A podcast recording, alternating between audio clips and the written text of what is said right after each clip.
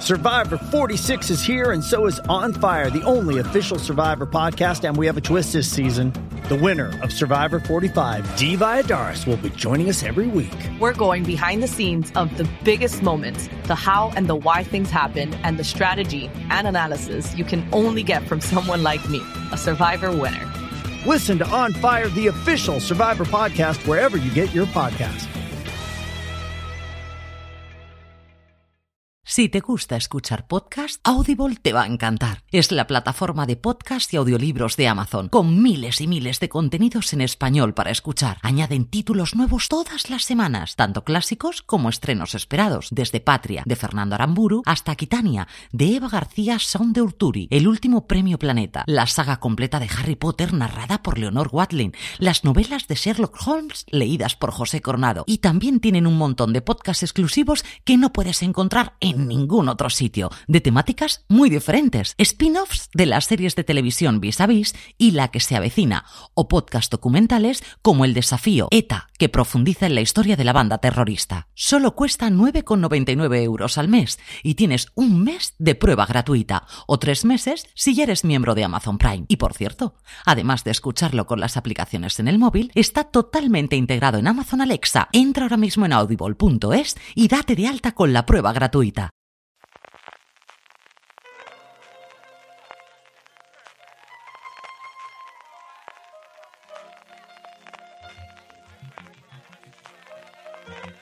Estás escuchando Fuera de Series con CJ Navas.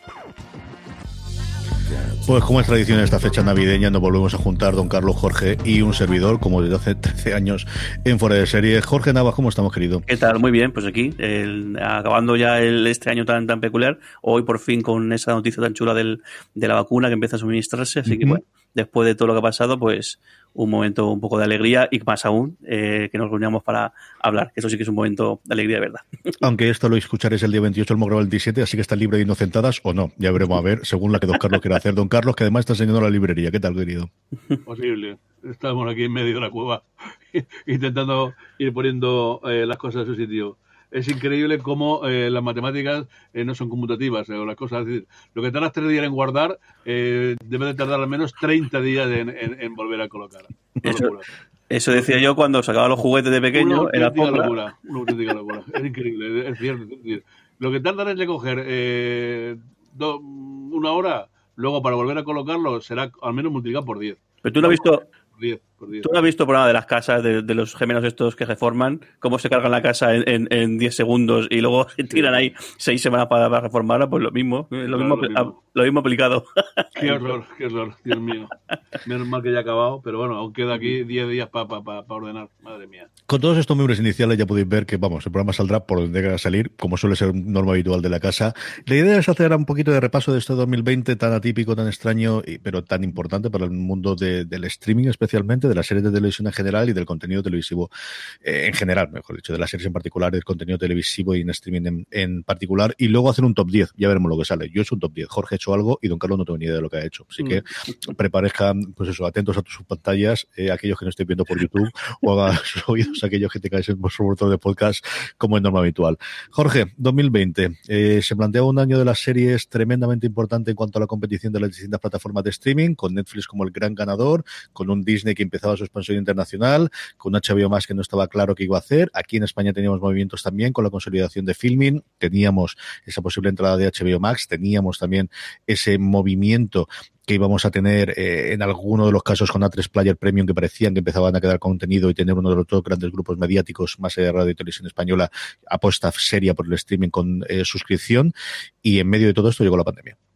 Pues sí, eh, yo creo que el año pasado eh, lo cerramos el año eh, preveyendo esa eh, guerra del streaming que, de- que, de- que decíamos eh, que iba que parecía que este año iba a ser el gran campo de batalla en el cual se van se va a ver est- esta batalla y al final en realidad lo que hemos visto es que las plataformas de streaming no han parado de crecer. Yo creo que además, prácticamente todas, no sé si, no sé si hay detrás de un datos, no sé si alguna ha caído en combate a mitad, pero yo creo que prácticamente todas lo que han hecho ha sido eh, aumentaron más su producción, aumentar más aún sus anuncios, crecer más aún en, en número e incluso incorporar pues eso, eh, el, capitán en algunos casos, contabas el caso de Filming, por ejemplo, Filming este año ha sido un, año muy, muy, muy potente para ellos, hasta el punto de que para poder plantearse una, una salida fuera de, de, España, pues ha, ha metido capital, eh, de, yo creo que son dos grupos inversores para poder hacer, hacer frente a, esa, a ese desembarco en el resto de en el resto de territorios. Vemos las cifras de, Disney, que son eran 86 millones de, suscriptores una cosa así, eh, y bueno, y que después del show de hace dos semanas, pues vemos que Disney se toma, va a tomar muy en serio todo lo que tiene que ver con, su plataforma de streaming, hasta, hasta el punto de crearse, crear también Star para el resto de territorios, estamos viendo el, el cambio, la mutación de HBO a HBO Max, estamos viendo que Peacock eh, tira para arriba, y sin embargo, lo curioso es que vemos que las primeras víctimas parece que están siendo los estudios tradicionales. Eh, justo hace apenas unos minutos antes de empezar el programa, te va a dar la noticia de que MGM está en, venta, de que mm, el bueno el caso el caso HBO Max vemos que los grandes estrenos de cine para no perderlos se van a emitir por streaming. Y pues eso vemos eh, pensamos que iba a ser una guerra civil entre la entre las plataformas de streaming y al final lo que estamos viendo es algo que yo creo que desde que empezamos el programa empezamos poco a poco a ver. Es decir siempre decíamos que parecía que podían convivir bien el streaming con el cable, con la, con la televisión tradicional, y lo que estamos viendo es que quizá la televisión tradicional sí que mantenga el tipo, y eso sí que lo que todavía queda mucho, mucho para que eso eh, cambie o mute, o, yo, o al menos van a poder convivir, pero quien está empezando a, a, sufrir verdad son los grandes estudios de cine, que al final era un poco el, el, gran relumbrón, el, pues eso, el, el, foco del que siempre enfoca todo y, el glamour y demás. Y no sé yo, si como parece que menos, parece que el año que viene con un poco de suerte crucemos, toquemos madera y crucemos los dedos, la pandemia, o menos esta pandemia va a estar ya más controlada, pero a ver qué pasa de todo esto, porque una cosa es que se puedan resarcir del golpe, pero otra cosa es que estos son grupos inversores, si al final ven que el streaming es más rentable o, es más rentable ya sea porque tengan que invertir menos o porque lo que invierten eh, tiene más retorno o porque pueden medir más o porque pueden controlar más, más el producto, eh, ya veremos si, el futuro estudios de, de, cine, pues eso, las grandes, las grandes marcas, las grandes nombres se mantienen o no, o mutan en estos próximos años. A ver. Don Carlos, ¿cómo has visto tú el año y sobre todo de la perspectiva de la televisión y de las cadenas españolas? Yo poco, es que, es que poco se puede añadir a lo que ha dicho, a lo que ha dicho tu hermano, porque lo ha expresado de una manera eh, impresionante, ¿no? Yo, la verdad, no pensaba... ¿Cómo se nota que es el favorito? Es una cosa espectacular. o sea, de verdad, me parece insultante. ¿Cómo se, yo no, no, podía pensar que se, que se produciría ese hundimiento total de, de, de las cadenas de series, ¿eh? porque vamos, ahora mismo eh, el panorama en, eh, te coges a XN Fox aquí en España que dice, y es francamente desolador. Es, eh, una repetición continua de series de las que tenían antes, alguna cosa así antigua, ya roza a Telecinco o a, a 3 en el tiempo de, publicidad y, y, cómo el streaming se lo ha comido absolutamente y completamente. Yo, yo de verdad que no, hombre, pensaba que, el streaming eh, iría poco a poco avanzando, pero que esa, las cadenas aún eh, marcarían con las grandes series o las grandes cosas pues de las temporadas, pero eh, se han ido diluyendo completamente, además en medio de esta tristísima situación que, que, hemos, vivido, hasta el punto de que ahora son algo, no sé, no se pueden conocer, no sé si se saben datos de, de, de, audiencia o ahora mm. cosa, pero yo creo que habrá sido una, un absoluto año desolador. Eh, bueno, eh, tú hablabas antes, Jorge, de los documentales. Si te pones a ver documentales que yo, además, me, estaba en la mierda, estaba, me, desanimó un montón y no, no me apetecía ni siquiera ni ver series y me dediqué a recopilar por ahí a ver cosas documentales que me faltaban o, o tal en el tiempo del confinamiento y de este cual. Pero bueno, era algo desolador porque eh, eran todas las cosas antiguas, eh, mm, cinco cortes en, algunas cosas que hasta escribí en, en algunos documentales. Qué raro. Era, algo, era algo que decía, Dios mío, pero, o sea, que hay, hay alguien ahí detrás en, en, en, en, Odisea, en National Geographic, en Discovery, en el canal Historia, no, no, no, o sea, no hay nada. Es decir, el, yo creo que tú dices que dudas que va a pasar, yo, yo creo que desde luego están llamadas a, a desaparecer en un periodo bastante, bastante próximo, bastante próximo, y habrá que ver si las, si las grandes cadenas eh, viran o intentan, pero de luego competir en, en cuanto a series, competir en cuanto a, a cine tal, lo veo complicado, ¿eh? Lo veo complicado. Es decir, el, el, streaming se lo ha comido absolutamente todo.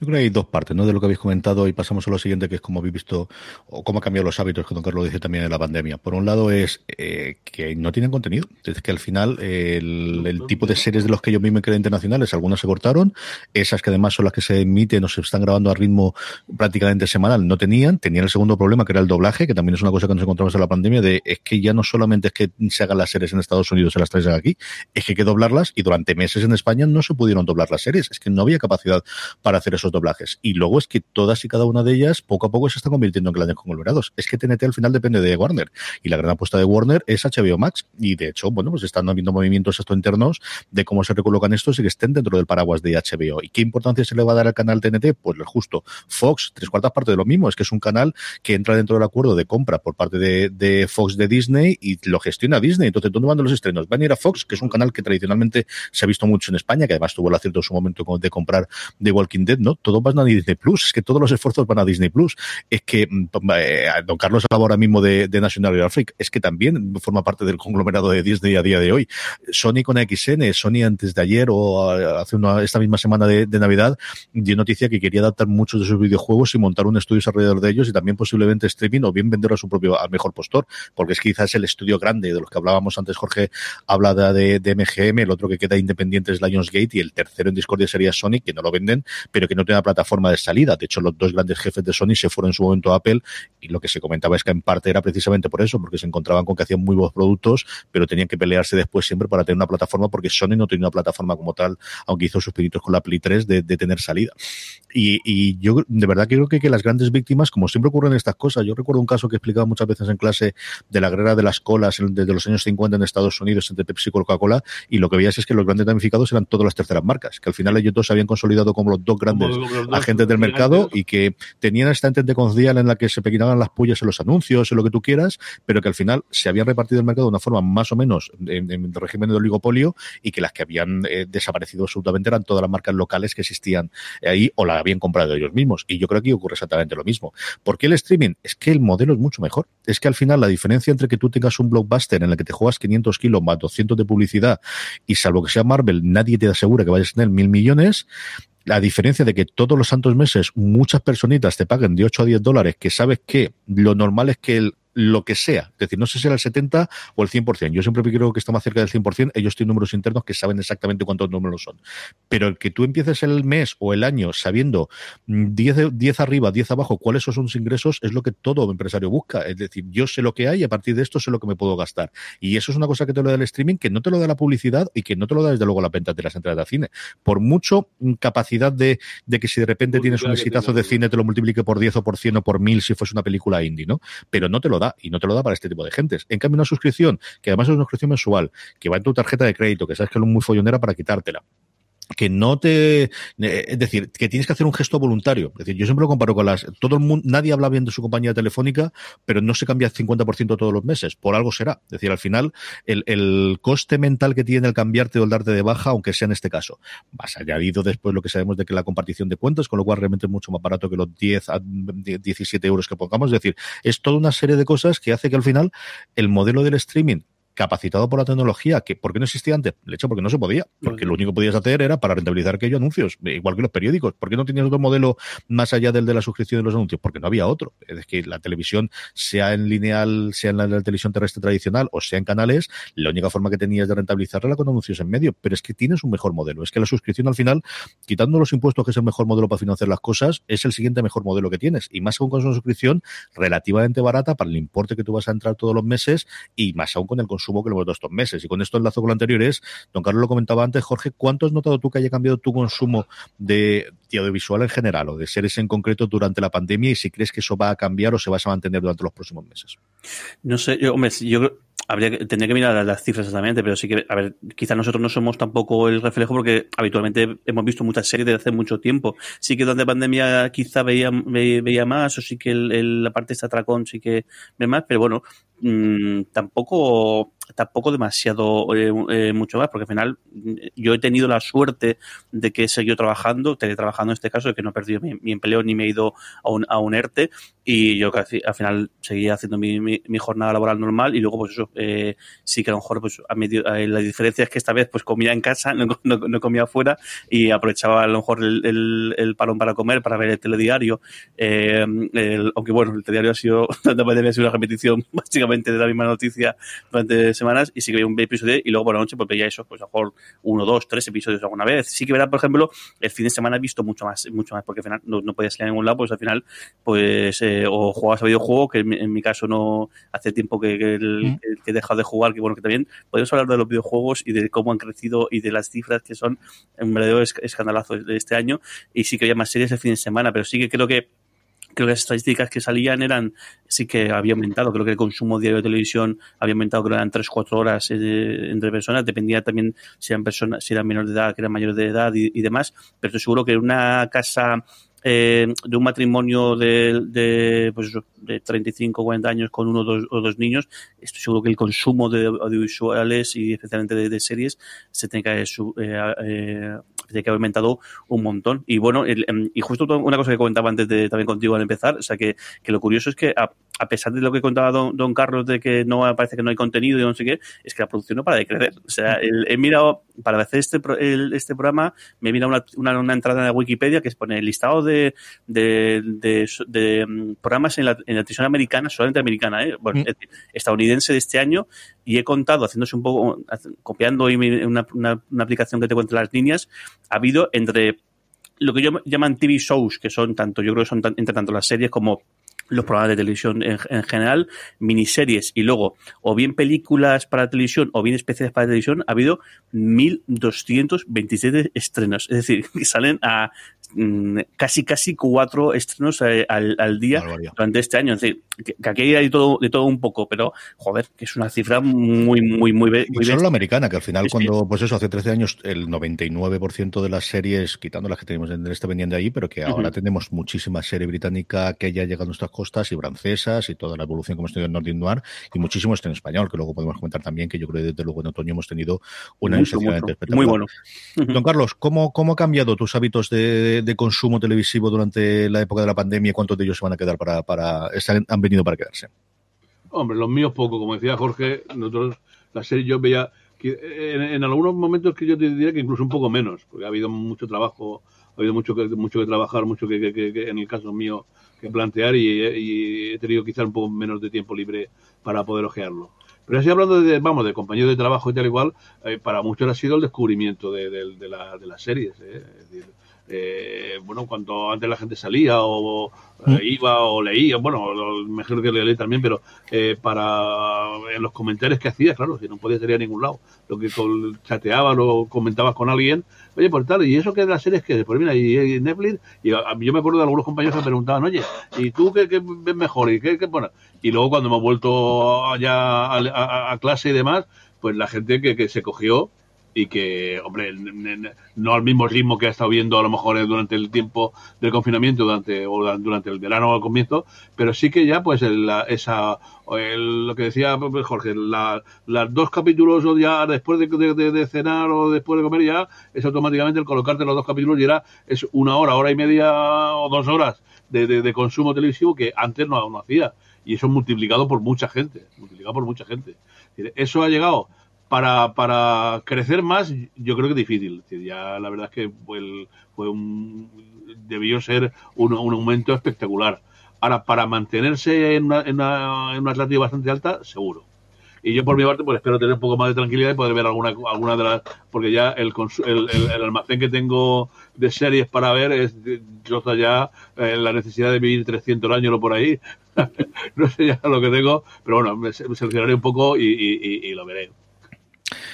Yo tengo eh, varias cosas, ¿no? Una es totalmente olvidado de las noticias, que jamás, yo hace muchísimos años, a lo que vaya a casa de Don Carlos o la de Jorge, que no veo las noticias en la tele, ni siquiera la radio. O sea, tuve al principio del, confinamiento que se escuchaban las cosas y últimamente me he quitado noticias de la radio, me he quitado lo demás, leo un poco el periódico, lo he hecho, y, va a quedar totalmente intelectualoide, pero leo el Wall Street Journal para intentar enterarme lo mínimo de lo que pasa por aquí, y dos tonterías más y, algo del mundo, pero poquita cosa más. De verdad que he intentado eh, esa parte de, ya todo eran desastres, todo era la y digo, no, mira, ya hasta que hemos llegado. Y luego he tenido dos cosas. Una era, durante el confinamiento, mucho más que cosas nuevas, y mira que tenemos screeners de un montón de cosas, volver a ver series antiguas, especialmente comedias, o sea, de esto de busco algún refugio tradicional y sean Parks and Recreation, o que quizás es la que más episodios he podido ver, o algunas cosas antiguas de los Conners, o de, de Rosanne, o de Cherry Red Noahs, y luego el deporte. O sea, yo no tenía tantas ansias de ver deporte como después de ese confinamiento. Se ha visto absolutamente todo en cuanto se han podido liberar. Primero fue el golf y he intentado ver absolutamente todos los torneos de golf. Ahora me enganchó a la NFL como nunca he visto y a la NBA, que yo creo que no seguía tanto la NBA desde hace pues, fácilmente 20 años. Yo creo que de la época de Michael Jordan, yo creo que incluso con el último anillo de los Celtics, yo no seguí tanto al Celtic de Kevin Garnett en sus momentos. Y ahora, sea por eso, sea porque además escucho los podcasts de Bill Simmons, eso de Ringer y al final me gusta saber de lo que está hablando y lo que está escribiendo, que lo mismo que ocupa ruido en su momento con el golf leyendo a Posnansky, el, el perdón, con el con el béisbol. El béisbol le ha seguido mucho menos la temporada porque los, Red Sox eran un puñetero desastre de equipo y no había forma humana de ver nada. Pero ahora, de verdad, que vamos, creo que he visto más partidos de la NBA entre la burbuja de, de Orlando y lo que han arrancado ahora que los últimos 10 años. ¿eh? Y, también, ¿eh? y también porque gracias al streaming Mm, puede verlo.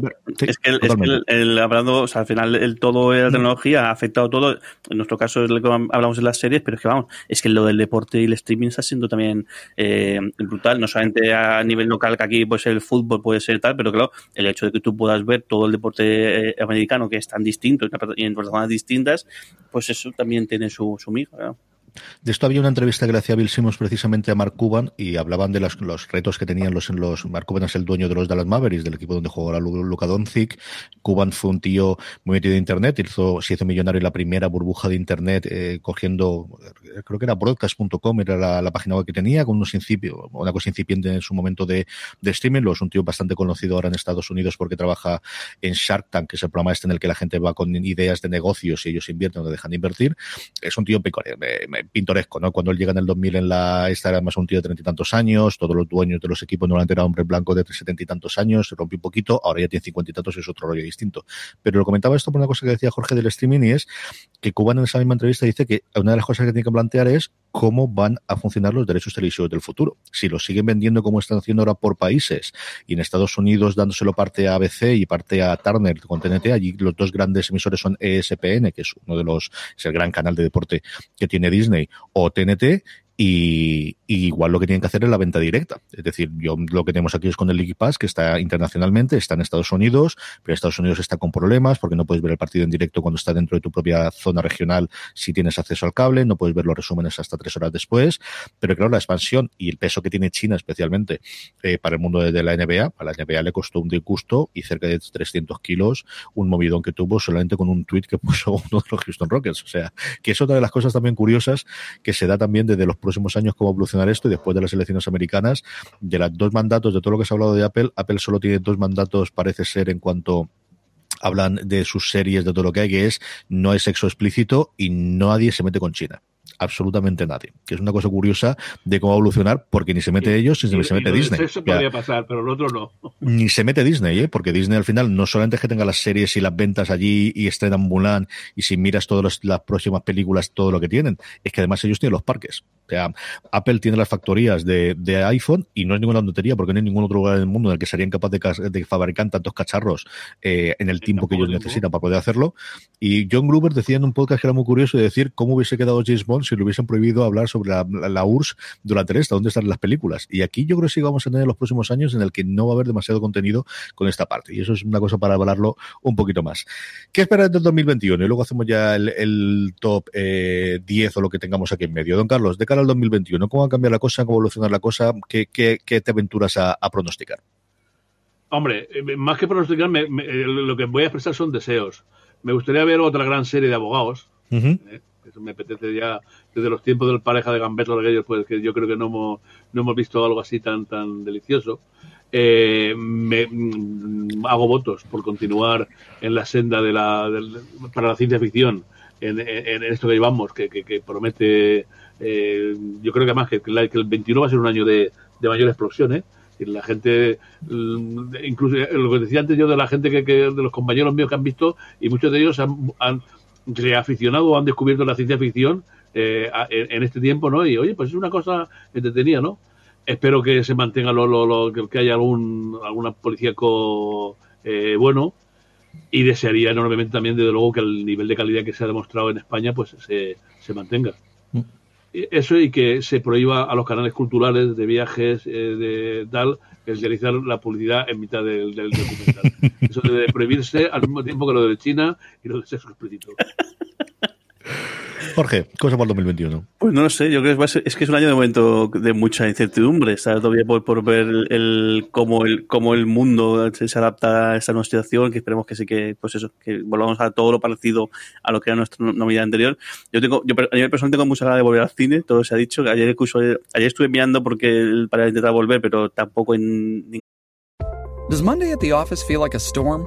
Not with Microsoft Copilot. That feeling when Copilot gets everyone up to speed instantly? It's sunny again. When Copilot simplifies complex data so your teams can act, that sun's shining on a beach. And when Copilot uncovers hidden insights, you're on that beach with your people and you find buried treasure. That's Microsoft Copilot. Learn more at Microsoft.com/slash AI for all. Introducing Royal Caribbean's newest ship, Icon of the Seas, the ultimate family vacation. The ultimate six slides, eight neighborhoods, zero compromise vacation. The ultimate never done that, can't wait to do it vacation.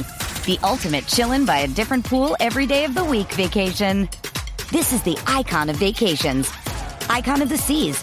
Arriving in 2024. Book today. Come seek the Royal Caribbean. Ships Registry Bahamas. Película así que que hay mucha atención. Eh, y luego a nivel de series, la verdad es que tenemos ahí una cantidad de anuncios eh, brutal. O sea, la, cosa pinta muy, muy, muy, muy bien. Empezando, yo creo que lo primero que viene a la cabeza es Fundación, eh, que además justo estoy leyendo, aprovechando para leer los, los, libros, que así, así he, leído muy, muy poco. Mira que, que tío papá siempre nos ha intentado en, y, tan, tan, tan, todavía te, acabo de recordar, tienes pendiente hacer, ¿te acuerdas? El diccionario de, de términos de Asimov, ahora cuando te jubiles. No, no del otro, del. Ah, no, era, de, Jack Vance. Era, Jack, Vance, ¿verdad? Era el proyecto que tenías tú para, para jubilación. Estoy yendo el, eh, los, bueno, la trilogía original de, de, Fundación, no, no, ni el preludio ni lo otro. Eh, estoy a punto de acabar el, segundo, tengo mucha ganas de ver la, serie. A ver, yo creo que es, ya el, eh, después de un año de estar eh, año y medio trasteando Apple, creo que esta va a ser la gran, gran, gran, gran serie, la que, bueno, al menos la que, la que, con la que puede realmente el, lucir y sacar pecho de verdad. Pero luego tengo muchísima cosa, que bueno, todo lo de Disney que se anunció ya veremos cuánto de ello da tiempo a que, a que salga ahora en 2020, aunque bueno, sí que tenemos todo lo que se ha retrasado de, de, de 2020 que va para 2021 y, y, lo que no sé si no ya, porque una de las cosas de, curiosas de 2020 es, y, lo he pensado varias veces, que hubiese pasado si la temporada final de Juego de Tronos hubiese sido este año. Cómo hubiese, cómo hubiese afectado y cómo hubiese sido y cómo hubiese jugado con, con eso, porque creo que hubiese un, un, si ya fue un fenómeno el año, el año el año pasado, si hubiese sido este año hubiese sido bastante peculiar. Creo que, no sé si ya llega alguna de las series nuevas de Juego de Tronos, alguna de las precuelas, no, spin-off. 22. Se confirmó que va el 22. Pues que la nueva de Dragones va para el siguiente año. Pues entonces no, no he dicho nada. No sé, bueno, hay mucho proyecto que tiene muy, muy buena pinta, hay mucho proyecto que, que aunque no conozcamos demasiados detalles, eh, ahí están eh, funcionando y están haciendo cosas, pues eh, no sé, veo pues, otro año más de, y el, de ir un poquito a más, de pues algunos aportos que ya están a, apuntarlos a un, a, un, mejor. Y sobre todo sí lo que decía don Carlos yo creo que este, este año lo, lo bestia ha sido sobre todo la producción eh, nacional la producción de, eh, en España que ha pegado un salto tanto de calidad como de cantidad como absolutamente de, todo a nivel de factura técnica a nivel de guiones a nivel incluso de actuación. Yo creo que al final todo esto influye y, en el momento que tú mejoras un aspecto lo que haces es potenciar que mejoren también el resto de aspectos. Eh, hemos tenido sobre todo un, un otoño espectacular con varios estrenos que merecen mucho ya ya, veníamos de unos años que la cosa está empezando. Sobre yo creo que ahí la ejecución de Movistar, eh, Movistar Plus es la que ha pegado el, el, el puntito en su momento con, con, con, sobre todo con la peste, yo que, que lo diría. Eh, y a ver si esto va, va, más, que tiene pinta de que sí, porque parece que la, que la apuesta va también a seguir por ahí.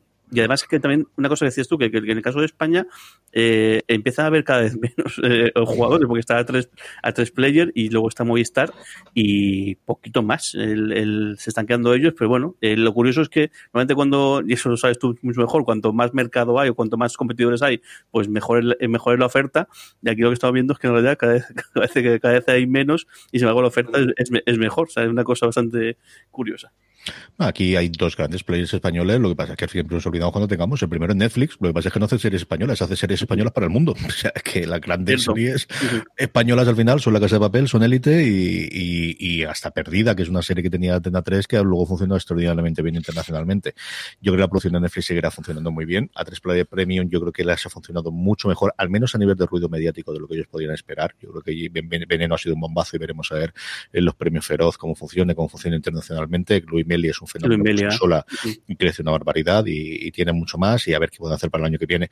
El gran o la persona, o mejor dicho, el, el, saco de dinero que falta de entrar en España en series en Amazon. Amazon al final ha entrado con el feed, pero tiene un montón de cosas creciendo, los equipos están creciendo muchísimo y al final es otra de las que tiene un saco de dinero absolutamente eterno hasta que llegue Apple, que yo entiendo que llegará a Europa en uno o dos años. Yo creo que el año que viene ya tendrán, bueno, ya han tenido una producción inglesa este año, creo una comedia menor, pero yo creo que tendrán alguna cosa más gorda inglesa en el 2021-2022 y a partir de ahí llegará a España, que también será un saco de dinero, pues eso infinito, igual que tiene, que tiene Amazon, que es la que ya en 2021 vamos a tener series suyas y el CID ya quizás no es tanto como nos podrían haber vendido por lo que yo he oído, tanto por escenarios, pero al final tiene pues posiblemente el actor joven de mayor proyección que tenemos a día de hoy, ¿no? Y, eso es una cosa absolutamente inapelable. Mediaset se está quedando con sus comedias que le funcionan extraordinariamente bien y con ese acuerdo precisamente con Amazon para estrenarlo previamente y Filming a ver que se mete con producción internacional. Es cierto que hay las cadenas de cable, por lo que comentábamos anteriormente, y es que al final todas estando en un conglomerado hayan dado un pasito para atrás, porque al final TNT había hecho sus pinitos, Fox también, yo creo que esas cosas van a estar bastante complicada que gana ahora porque el streaming. Y luego a nivel internacional es el año en el que Disney se puede poner los números de Netflix. O sea, una cosa que pensábamos o que yo mismo pensaba de, bueno, Netflix va, va a seguir siendo el, lo que era la televisión española de nuestra época de este es el botón por defecto, pues lo seguirá siendo, pero posiblemente va a haber dos botones por defecto, que sea, que sea ellos y que sean Disney Plus. Y a ver HBO Max cuando llega aquí. Yo creo que la oferta de HBO Max, que yo la tengo en el, el, servicio americano, es apabullante, es brutal, y con lo de las pelis, con las 17 películas en Estados Unidos, es que te sale una al mes. Es que al final uh -huh. te estás pagando de alguna forma si vas, que a mí es una cosa que no me acaba de gustar especialmente esto de, pues es que con esto ya lo que te cuesta el cine. Bueno, bien, sí, lo que tú quieras pero creo que tengo una razón para poder tener HBO Max a 15 dólares en Estados Unidos, el saber que tienes todos los meses un estreno de la categoría que vas a tener y, algunos de los meses dos. O sea, es que solamente Dune por mi o, si me apuras la, cuarta de Matrix, un crucemos los dedos que la cosa funcione medianamente bien, o algo por el estilo, pero es que tienes 17. Es que es una verdadera barbaridad el que vayan a tenerlas todas allí, empezando por Wonder Woman 84, que está disponible en Estados Unidos en HBO Max desde el día 25. Yo creo que eso es cosas más. Tengo que escribirlo para fuera de series, como me pidió Álvaro que hablase un poquito del movimiento de esta industria y también a ver si escribo un poquito de lo que hay en el 2021 y cómo vaya a funcionar. Y todo vendrá muy marcado, evidentemente, por la vacuna. Yo creo que al final el que esto funcione o no funcione y que la gente vuelva a tener alegría, es decir, yo creo que aquí cuando nos abran las puertas, mm, esto va a ser, vamos, peor que los corrieles en, en, en San Fermín. Vamos a salir todos a quemar los bares, quemar los pubs y quemar absolutamente todo.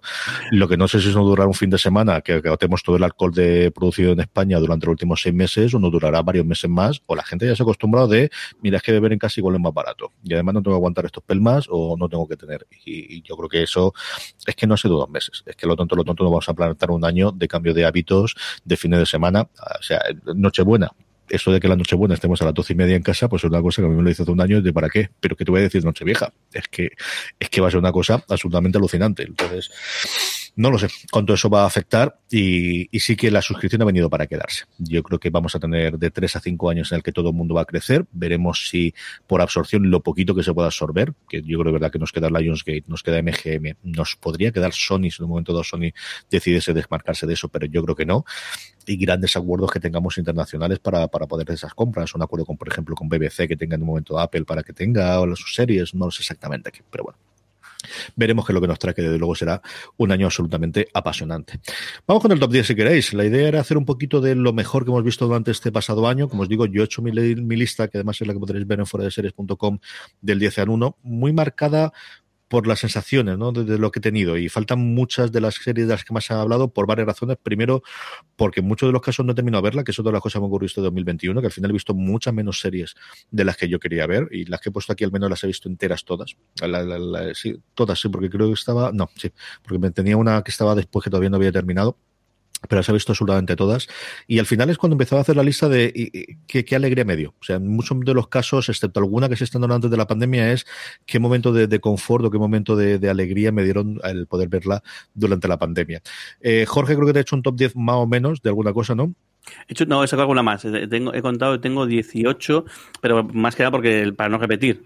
sí que he hecho igual que tú. Eh, sí que me faltan algunas series que tenía muchas ganas de ver y que al final por una razón o por otra no, no he visto. Por ejemplo, tengo pendiente la temporada de Better Call Saul, que uh -huh. maravilla. Esa es uno de los grandes fallos que tengo este año. Hablan maravillas de ellas todas las críticas americanas, la tengo pendiente. Tengo varias series pendientes de ver, que a ver si me da tiempo antes de acabar el año de verlas, y si no la, la veré ahora al, principio, pero sí que sí que todas las que he cogido eh, las he visto eh, por, por completo y bueno, hay un mezclo de todo. Hay series, miniseries, hay documentales, hay comedias, hay, hay dramas, hay de, todo un poco. Y lo que haré es eso. Eh, voy a intentar sacar las 10 que yo creo que no, no la voy a ordenar porque no me no sé, me cuesta. No se bien las cosas, di que sí, claro que sí.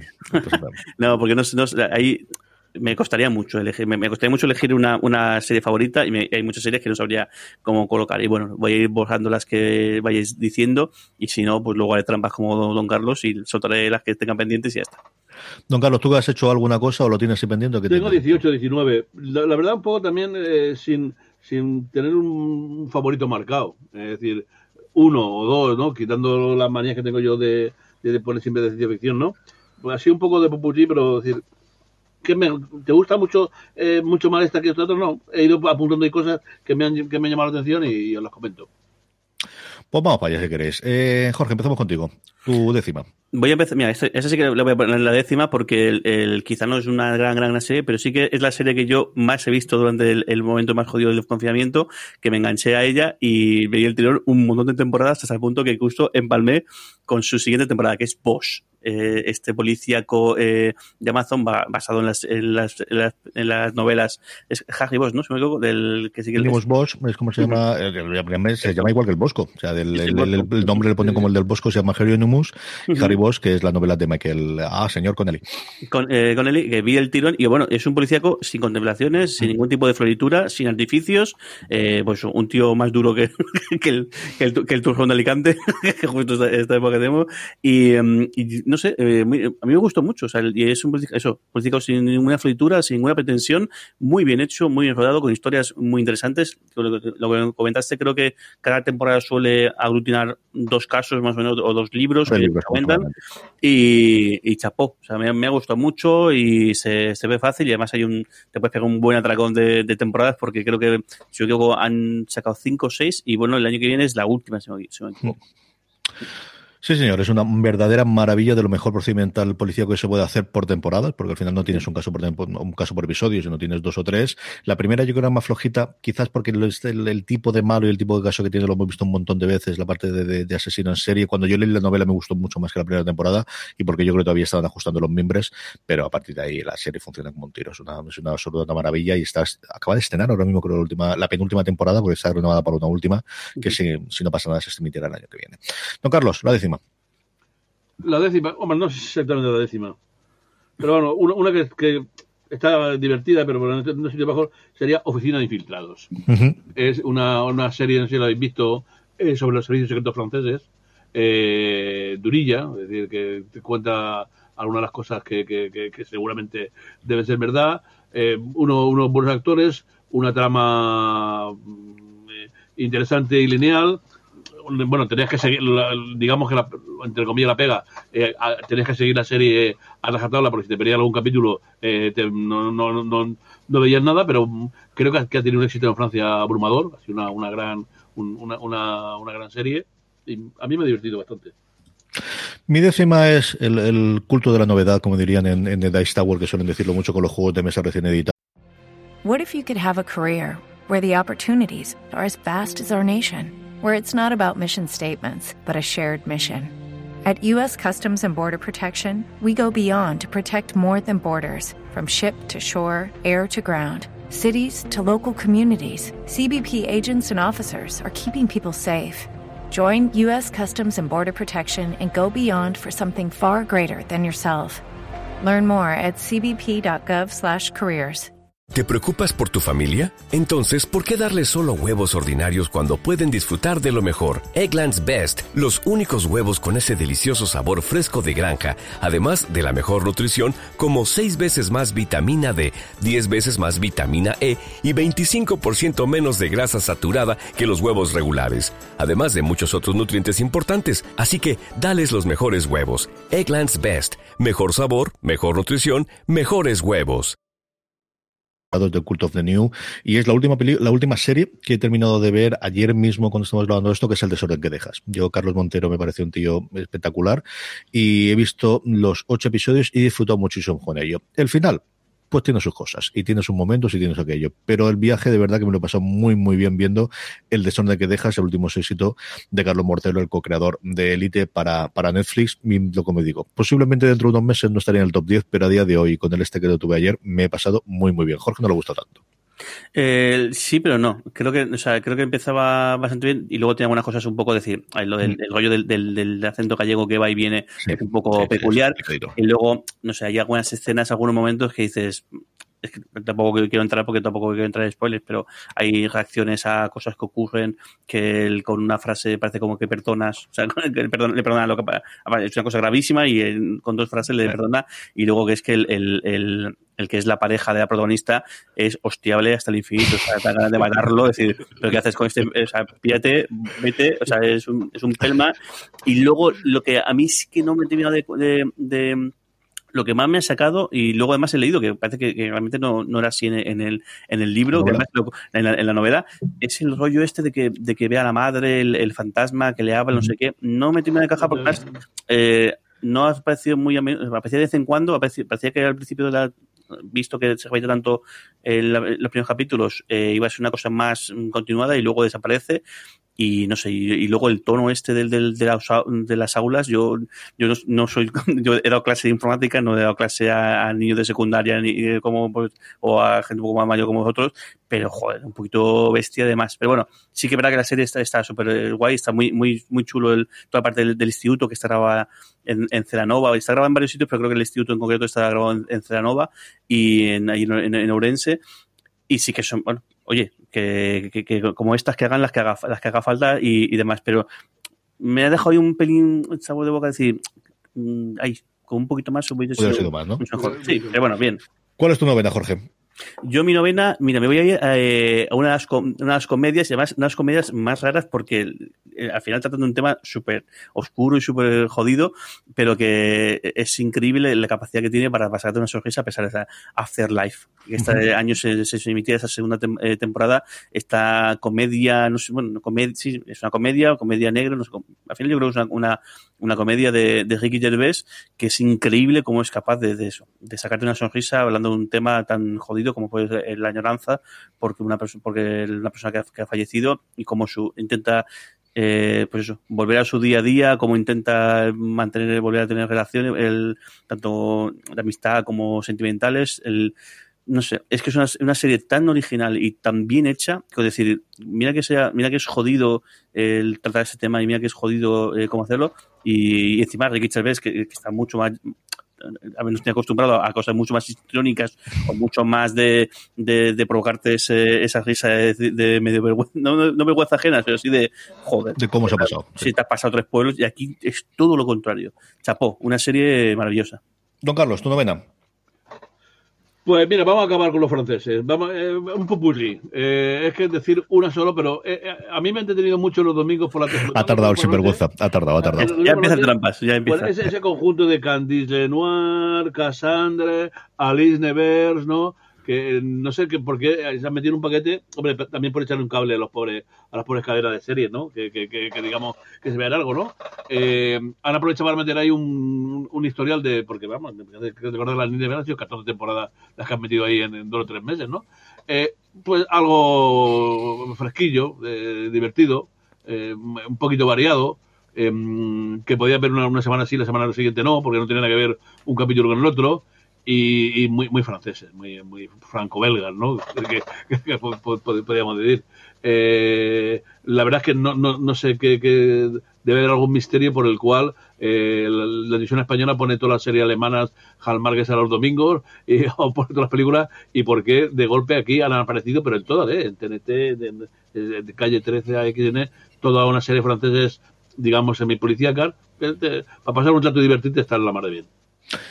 Mi novena inaugura un montón que voy a tener de comedias. Tengo un montón de comedias. Yo creo que es el año con diferencia que más comedias tengo en el top 10 y por, por los hechos que he comentado previamente. Y la novena fue la primera sorpresa, la primera serie que yo creo que sorprendió del contenido que tenía Apple TV, ¿no? De, Apple TV Plus. Más allá de, de lo que tuvo eh, de estrenos gordos de dramas el año pasado, sí, yo creo que no funcionó especialmente bien. Al final, eh, la serie con eh, con Jennifer Aniston de, de Morning Show a, a, con nivel de premios y yo creo que tuvo un muy mal inicio, especialmente con la prensa americana, porque lo hicieron bastante mal a nivel de hacerlo, no podían verlo, no pasaron los screens, tenías que irte Cupertino para ver el episodio en un, en un portátil y eso yo creo que les costó un montón de, de, malas prensa inicialmente con los primeros episodios y luego la temporada funcionaba muy mejor.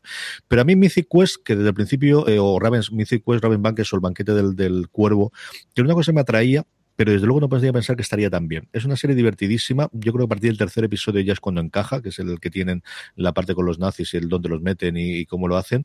El quinto episodio es una absoluta maravilla de episodio independiente. Y luego aquí tiene la doble combinación de ser una serie estrenada antes de la pandemia en un mundo distinto y luego tener el mejor episodio grabado durante la pandemia de cualquier cosa que yo he visto. Y hemos tenido un episodio, de, hemos tenido un episodio, es un especial de Parks and Recreation. Así que ese es el nivel. Es el mejor episodio grabado y emitido durante la pandemia de cualquiera de las múltiples, sea en episodios especiales o de, sean de series. Mythic Quest, si no lo habéis visto todavía, de verdad que es una serie divertidísima, sí, es sobre el mundo de los videojuegos, pero como excusa de relaciones humanas, como ocurre con siempre con este tipo de comedias, alrededor de la oficina, The Office también era sobre una oficina, pero realmente es lo que ocurría con ellos.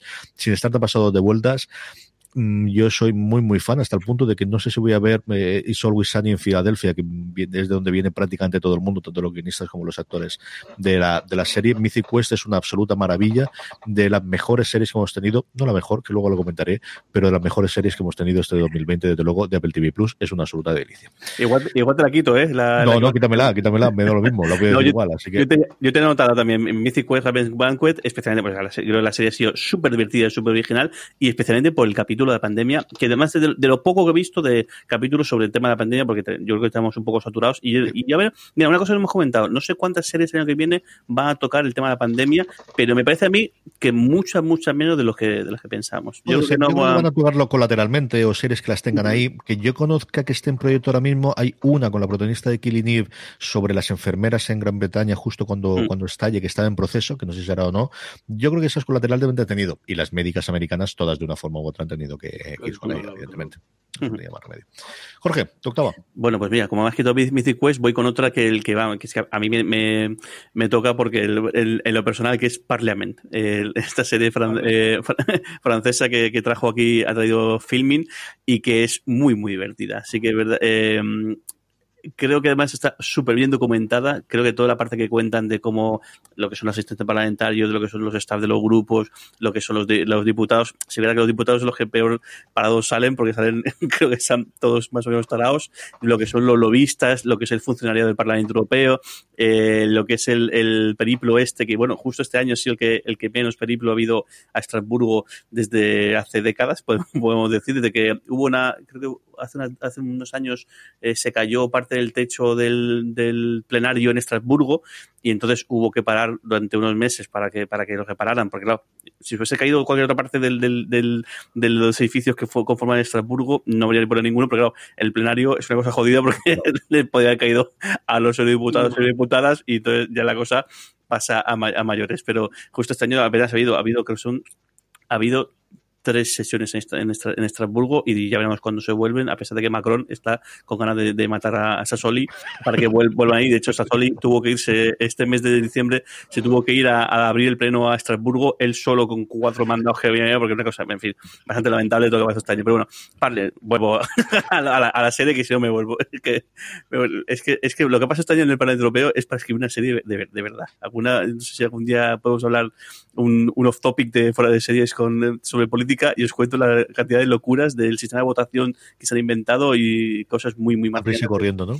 Vamos, es tremendo, tremendo, tremendo. Bueno, Parliament, muy divertida. Creo que está muy, una comedia creo que está muy graciosa, toda la parte del Brexit, que es un poco lo que entronca casi toda la, la, la, temporada. Eh, y es una apuesta eh, francesa, que mitad en francés, mitad parte en, en alemán, parte en en, inglés, muy graciosa y muy, muy bien documentada y bueno, pues una comedia que este año yo creo que más necesitábamos. Don Carlos, ¿tú qué tal? Bueno, ya que estamos hablando de comedias, la, voy a decir ahora, me parece que, me parece que la voy a decir en un sitio bajo, porque merecería la pena subir un poco más. Eh, el, comentar que, comentar más que la veía y a mamá no le gustaba nada, así que me costaba verla, que es Six Creek, ¿no? Eh, a mí me ha divertido un montón. La, la, la, andante de aventuras en el hotel de, esta familia, ¿no? Pues me parecieron eh, simpáticas. Me llamó la atención tanto premio, la verdad. Yo pensaba que era yo un bicho raro y que no le gustaría tanto a la gente, ¿no? Pero vamos, cuando luego tuvo el exitazo me, me, me, me reconfortó y digo, pues sí, pienso igual, la mayor, hay mucha gente que piensa igual que yo, ¿no? Me parece una serie fresca, eh, distinta, ¿no? Eh, bueno, no vamos a hacer aquí spoilers de, las cosas, ¿no? pero la figura del, del, hijo y de la hija son tan, tan, tan llamativas y ellos que, que es un, eh, desde los Roper o desde un hombre en casa, yo creo que no me divertía tanto en una serie, una, una, miniserie de estas, de estas pequeños ha sido el exitazo absoluto y total, y es cierto que nos hemos olvidado mucho porque los Emmy no han tenido el glamour de otros años. Se llevó todos los premios de comedia. Es algo que jamás había ocurrido en la historia. Una serie que hasta hace tres años no había nadie y fue el efecto Netflix. O sea, realmente el funcionamiento que ha tenido es que metieron las cuatro primeras temporadas porque es una serie originalmente canadiense que rescata una pequeña cadena americana por TV en Estados Unidos, pero sobre todo que mete sus primeras temporadas en Netflix e igual que ocurrió con Breaking Bad en su momento, empieza la revolución, empieza la revolución y a partir de ahí esa se ha tenido todos los años también un momento de de poder en el que ya había terminado VIP, en el que no acaba de haber y en el que yo creo que la gente quería tener una sitcom clásica o lo más parecido a una sitcom clásica en el 2020, que yo creo que realmente es lo que tiene Schitt's Creek, más de cosas muy elevadas, de comedias que no son comedias, de comedias que al final tienen de comedia la duración, pero que son tres cosas tremendamente, pues eso, duras y complicadas, como muchas de las producciones de HBO, o sea, veas Uniforia que llevó el año pasado o cosas similares, ¿no? Es la serie favorita de mi mujer de este año. Ella se ha divertido, lo ha visto absolutamente todas y es la serie que más le gusta a Lorena, con diferencia de todas las que se han estrenado este año. Mi octava, mi octava sigo con las comedias y esta es pre-confinamiento, es lo que hacemos en las sombras. Y mira que tuvo una muy buena primera temporada, pero aquí tuvo momentos absolutamente memorables. O sea, tiene episodios además. A mí me recordaba por momentos a Atlanta en cuanto a, sabes cómo empieza el episodio, pero puede acabar de otra forma totalmente distinta. Puede tener chistes absolutamente absurdos o episodios absolutamente delirantes, como ese momento en el cual sale corriendo con la presencia de Marhamil, que me pareció brutal, brutal, brutal, brutal, con ese Daytona, que, en fin, es que es, ¿cómo puedes hacer un todo, una tramado en 25 minutos de construir con un personaje que ya conocías otro personaje totalmente distinto al que le coges cariño. Es, es, es... ¿No te encantaría tener 100 dólares extra en tu bolsillo? Haz que un experto bilingüe de TurboTax declare tus impuestos para el 31 de marzo y obtén 100 dólares de vuelta al instante. Porque no importa cuáles hayan sido tus logros del año pasado, TurboTax hace que cuenten. Obtén 100 dólares de vuelta y tus impuestos con 100% de precisión. Solo con Intuit TurboTax. Debes declarar para el 31 de marzo. Crédito solo aplicable al costo de la presentación federal con Turbo Tax Full Service. Oferta sujeta a cambios o cancelación en cualquier momento. Every day, we rise, challenging ourselves to work for what we believe in. At U.S. Border Patrol, protecting our borders is more than a job, it's a calling. Agents answer the call, working together to keep our country and communities safe. If you are ready for a new mission, Join U.S. Border Patrol and go beyond. Learn more at cbp.gov/careers. a ese Jay Daytona, de verdad, del quinto episodio que recordar de esta temporada, que es sencillamente maravilloso. Lo que hacemos en las sombras está en un momento de dulce, Taika Waititi se lo están rifando absolutamente todo el mundo, no eres nadie en Estados Unidos si no tienes un proyecto de serio de película a día de hoy en el que esté Waititi de alguna forma metido, y aquí se veo lo tienen más o menos en nómina, aunque realmente Jermaine Clemens el que, el que lleva la, la voz cantante de, de, la serie. Es una absoluta delicia. Octavo puesto para mí, lo que hacemos en la sombra. Jorge. He, alucinado porque leí un artículo hace un par de días de todo lo que tiene proyectado este hombre y yo creo que tiene, tiene ocupado de aquí al, al 2000, no sé, 30, 50. 36, 37 Sí, de, porque es decir, pero es que y, y claro, lo que sí es verdad es que lo, lo, chulo de ese tipo es que es que algunos son como, como guionista, otras son, otros son como creador de la historia, no tanto del guion, otras son como director, otras son como tal, es decir, que el tío pega to, a todos los, a todos los palos, tiene las camisas más molonas de la historia del, del, del cine estadounidense, y el tío, no, chapó, ¿eh? Qué, qué guay. Lo del, y crea todo cosas muy, muy, muy, muy originales y muy buenas. El de Filoni y, y, John Favreau, y Favreau ya lo era antes, Filoni lo ha hecho a partir de Mandalorian, pero él son los nuevos JJ Abrams, son los nuevos Robert Ranty, es decir, son gente que, que, que, tengas, vamos, lo que quieren hacer, en la franquicia que quieran hacer, donde quieran jugar, nadie le va a decir que no. Jorge, tu séptima. Pues a ver, ¿qué me, ¿con qué me quedo de todo esto? Me voy a quedar, eh, mira, el, esta esta que yo tenía que hacerla sí, sí, o sí, porque ha sido un, un adiós a una, una, serie que a mí me ha gustado mucho, mucho a lo largo del tiempo, a pesar de, de los batazos que ha tenido. Y es Homeland, que este año emitió su última, su última temporada, eh, a pesar de que eso, que empezando una tercera temporada bastante lamentable, eh, buena parte de ella, y luego unos bandazos, pero creo una serie muy buena, eh, o sea que en su momento cuando se estrenó dio mucho que hablar y fue un verdadero eh, bombazo, eh, y luego que ha tenido, ha tenido personajes memorables, algunos caídos a mitad de temporada y que ojalá se hiciera un spin-off de alguno, de alguno de ellos porque creo que sería, merecía mucho pena. Y yo creo que la temporada de cierre ha estado muy, muy bien. Me ha gustado mucho, muy, más muy marcada a, a, la, a lo que es el contexto actual. Al final lo que intentan es eh, arreglar un poco, hacer el, el proyecto de paz eh, en, en, Afganistán o en Irak. Ahora, ahora estoy estudiando, perdón, per, perdonad. Eh, pero no sé, me ha gustado muchísimo. Y cómo son, y es curioso porque son, cómo han sido capaces de coger eh, cosas de la, de la actualidad, sí, de, de, uh -huh. de, un, de, un, de un conflicto actual con cosas incluso de la Guerra Fría. O sea, que han traído el y ha sido capaz de mezclar estas, estas dos cosas. Y no sé, yo creo que es una serie que me ha gustado muchísimo, que he disfrutado un montón temporada tras, tras temporada y creo que ha tenido un cierre más que digno. Incluso un pelín abierto, que es curioso, que nos dejan ahí como igual en un futuro podemos volver a retomar esto. No hay ninguna serie cerrada y toda tendrá continuación siempre y cuando la puedan coger. Eso lo tengo más claro que el agua. Don Carlos, séptima. Pues, eh, a ver, yo creo que ya va siendo hora de colocar algo español, ¿no? Vamos por la unidad. Uh. A mí fue una, una serie, una miniserie cortica que, que, que, que, me llamó la atención por, por, por, un poco lo que comentaba antes Jorge, ¿no? El nivel de, de, de, de del guion, el, el nivel de, actuación, eh, de producción, ¿no? Me, me, llamó muy positivamente la atención.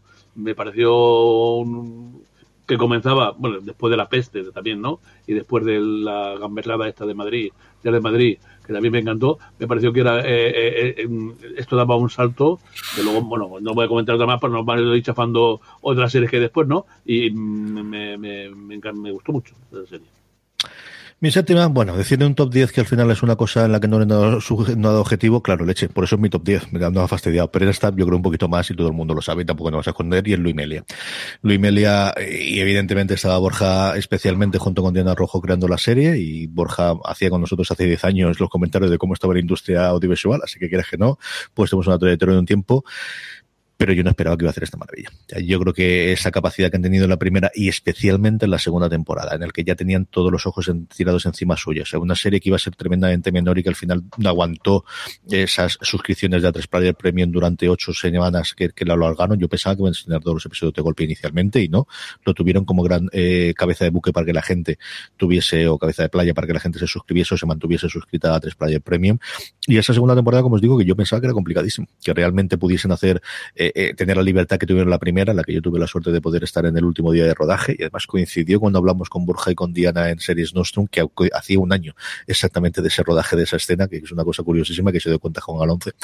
Eh, la segunda temporada a mí me alucinó, me alucinó lo, lo que digo, por el pensaba que iba a ser mucho más complicado, que iba a tener muchas manos, que iba a haber al final muchos cocineros, y cuando hay muchos cocineros siempre el guiso es más complicado, y pudieron hacerlo. Y estoy loco por ver qué nos hacen en este enero, porque ya no han confirmado que se estrena en enero, con la tercera temporada y con esa cuarta que ya está renovada, de la cual me alegro muchísimo. Y Luis Melia, si no lo habéis visto, quitaros los complejos, quitaros el que sean dos chicas jóvenes, quitaros el que viene de Mares para siempre, nada de eso es necesario. Si antes os decía de cómo lo que hacemos en la sombra me colocaba Atlanta, mucho más me lo recuerdo de Luis Melia, en el que cada uno de los episodios va a ir por un tiro distinto, vas a tener cosas diferentes y vas a tener millones de homenajes y millones de, de cosas interesantes para poder verlo. Luis Melia, eh, con su hashtag y todo, es la que ocupa el puesto número 7 de mi top 10 de este 2020. Jorge, vamos con la sexta.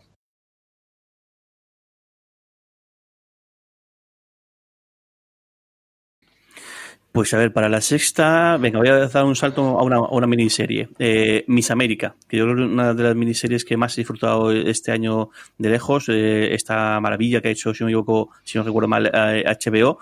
Eh, sobre todo la historia del, del, movimiento feminista estadounidense y sobre todo el, algo que desconocía por completo, la cantidad de, de personas implicadas, la cantidad de, de, esta enmienda que persigue la igualdad, que hoy en día sigue sin, aún están ahí peleando en, varios sitios y bueno, una serie súper bien hecha, con unas actuaciones eh, brillantes y una historia muy, muy, muy, muy interesante que junto, no es una serie, sino junto con Los Siete de Chicago, que es esta película que, que, que emitió Netflix, que parece una verdadera eh, maravilla, de ese tipo de historias que, que, tanta envidia me dan que hagan los americanos, el cómo son capaces de, de contar todas sus historias y contar toda su, sus cosas más recientes, al final su, el vehículo de para transmitir su eh, toda la cosa que ocurren es el, el, el, audiovisual y no tienen reparo ninguno hacerlo tanto en cosas más más bajas en el tiempo como cosas más, más cercanas eh, pero bueno, creo que Miss América eh, es una miniserie que merece mucho, mucho, mucho la pena, tanto por la historia como el guion, como especialmente las actuaciones. Es una serie de FX para Hulu. De hecho, se, se estrenó antes en Hulu, es de la parte del acuerdo que tenían eh, cuando compra Fox, eh, cuando compra Disney, verdaderamente todos los activos de Fox. Aquí, como decía Jorge, la tuvo HBO España. Y es un ese tipo de series que ahora, con esa llegada de Star, que es la otra cosa que no hemos comentado, pero lo que hablé yo lo había entendido con, con Álvaro Nieva, de ese sexto canal que va a haber interno dentro de Disney Plus, dedicado para adultos y que teóricamente se debería traernos todo el contenido de Hulu que no venden internacionalmente. Yo creo que, que va a ir ahí y no las tenemos tanto en HBO España. Veremos a ver qué ocurre. Es una de las grandes cosas que nos falta por ver cómo va a llegar este Star que llega en febrero a, a, de 2021 dentro de la plataforma de Disney Plus. Don Carlos, tu sexta. Pues vamos a coger como sexta la, los tres o cuatro episodios que hicieron en televisión española. De, no sé ya de temporada es, porque el, orden es distinto según lo mire allí o aquí, de nuestro amigo Montalbano. Eh, una serie absoluta, bueno, creo que, en Italia es una, absoluta locura, ¿no? El, eh, los tres o cuatro capítulos le permiten vivir más que bien al, al, actor y esa mezcla deliciosa de nuestro amigo Camilleri entre el, el por cierto, que yo creo que en esta última temporada estaban mucho más estaban mucho más trabajados los, lo, que era el clima y el conseguirlo, pero luego eso, esas gotitas que hacía nuestro Vázquez Montalbán de, gastronomía, esos detalles de esa Sicilia eh, tan, tan, tan, tan arquitectónica, tan majestuosa, las playas tal eh, es, ahora perderemos ya, desgraciadamente, la, serie por, tiempo, ya, ahora que Camille nos dejó, pero es una serie deliciosa. Mi sexta es quizás la más rara y la, la, la, que menos yo creo va a aparecer en todos los top 10 de las que he dicho hasta ahora o que después, pero se vuelve a dar el caso de, de, que es una serie que yo disfruté muchísimo cuando la ve. Y es Upload, una serie pequeñita, la que al menos iba a ser la pequeña, en la, cuando Greg Daniels vuelve a la televisión, el creador de The Office tiene una gran serie en la que vuelve a tener Steve Carell, que es eh, la serie para Netflix, que no recuerdo el nombre ahora, sobre el, el Space, Force. Space Force, eso es, sobre la fuerza espacial en Estados Unidos, que es un, el sexto rama del ejército americano y esta serie pequeñita Blood, de la que a mí me pareció tremenda y disfrutable. Es una de estas comedias que te reconcilian con el, con el mundo que hemos tenido alguna este año, que hemos tenido recientemente. Creo que es la química entre los protagonistas más fuerte que yo he visto. Son insultantemente guapos. Es una cosa demencial, o sea, de verdad, de, de, de, no pueden pertenecer a la misma raza que ellos. Están dos personas, él y ella es totalmente imposible que sean de la misma raza en la que yo es. Es una cosa, pero, pero insultante, de verdad. O sea, de, de, obscenamente insultante, como puede ser. Y la química que tienen los dos del primer momento que se conocen. Con tonos de ciencia ficción que yo creo es una cosa que Daniel él contaba que era una idea que se le había ocurrido hace muchos años, que se la propuso HBO porque al final no llegó a salir y que ahora había retomado y, y, le quedó una obra de verdad maravillosa. Y al menos si sirve para alguno que nos esté escuchando y me empiece a insultar de cómo puedo poner esto tan alto en el este, al menos que se acerque a ella. Si no la ha visto, no es una serie perfecta ni muchísimo menos, pero yo creo que era la serie justo cuando se estrenó el verano que hacía falta, de verdad que es una serie deliciosa, maravillosa, tiene toda la trama hasta la investigación que yo creo que peda, pero solamente por la química de los protagonistas, solamente por la, por la historia y por ese puntito de ciencia ficción eh, al final es un The Office eh, mucho más cercana a Parks and que The Office, tanto en su humor como en su tono, como el, el tipo de protagonistas. De verdad, Upload a mí me fascinó y, quería meterla. Era una de estas de quiero que aparezca en mi top, no sé si más arriba o más abajo, pero como tenía todo el, el todo de, de comidas, digo, voy a meterla aquí porque de verdad que disfruté y, y, es una de estas series que tenía la sonrisa perenne episodio tras episodio conforme lo veía. Así que mi sexta es Upload. Con todo merecimiento, lo... ahí, con todo merecimiento, una serie muy, muy, muy divertida, muy original y muy bien hecha. Llegamos ya a la mitad, Jorge. ¿Cuál es tu quinta? Pues mira, estoy dudando entre una ciencia ficción o una, una, una comedia. No sé cuál meter. Venga, voy a meter la comedia porque además es española y creo que ya más en que meta, que tengo unas cuantas eh, para, para el cierre. Mira lo que has hecho. Uh -huh. eh, creo que esta tercera y última tem eh, temporada eh, esa, es espectacular lo de, esta, lo de esta serie. Y el, el tanto el, el bueno, creo la, la química de los dos protagonistas es inmejorable, creo que es buena parte del, secreto de, la, de, la, serie. Y luego es que el, en esta última serie también se meten con cosas, con temas muy, muy, muy, muy peculiares, pero creo que la, la manera que cuentan el eso, el, lo que es, yo también lo, lo, veo con distancia porque no, no soy padre y justo en esta temporada el, lo que cuentan es lo que es, lo que es la, la paternidad.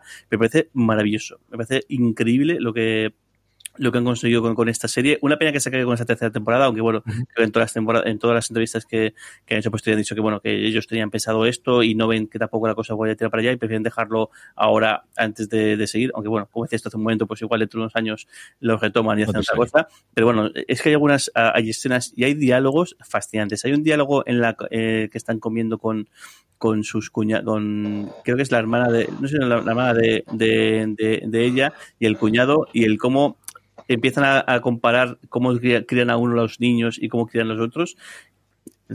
Tremendo, muy, muy, muy, muy, muy recomendable.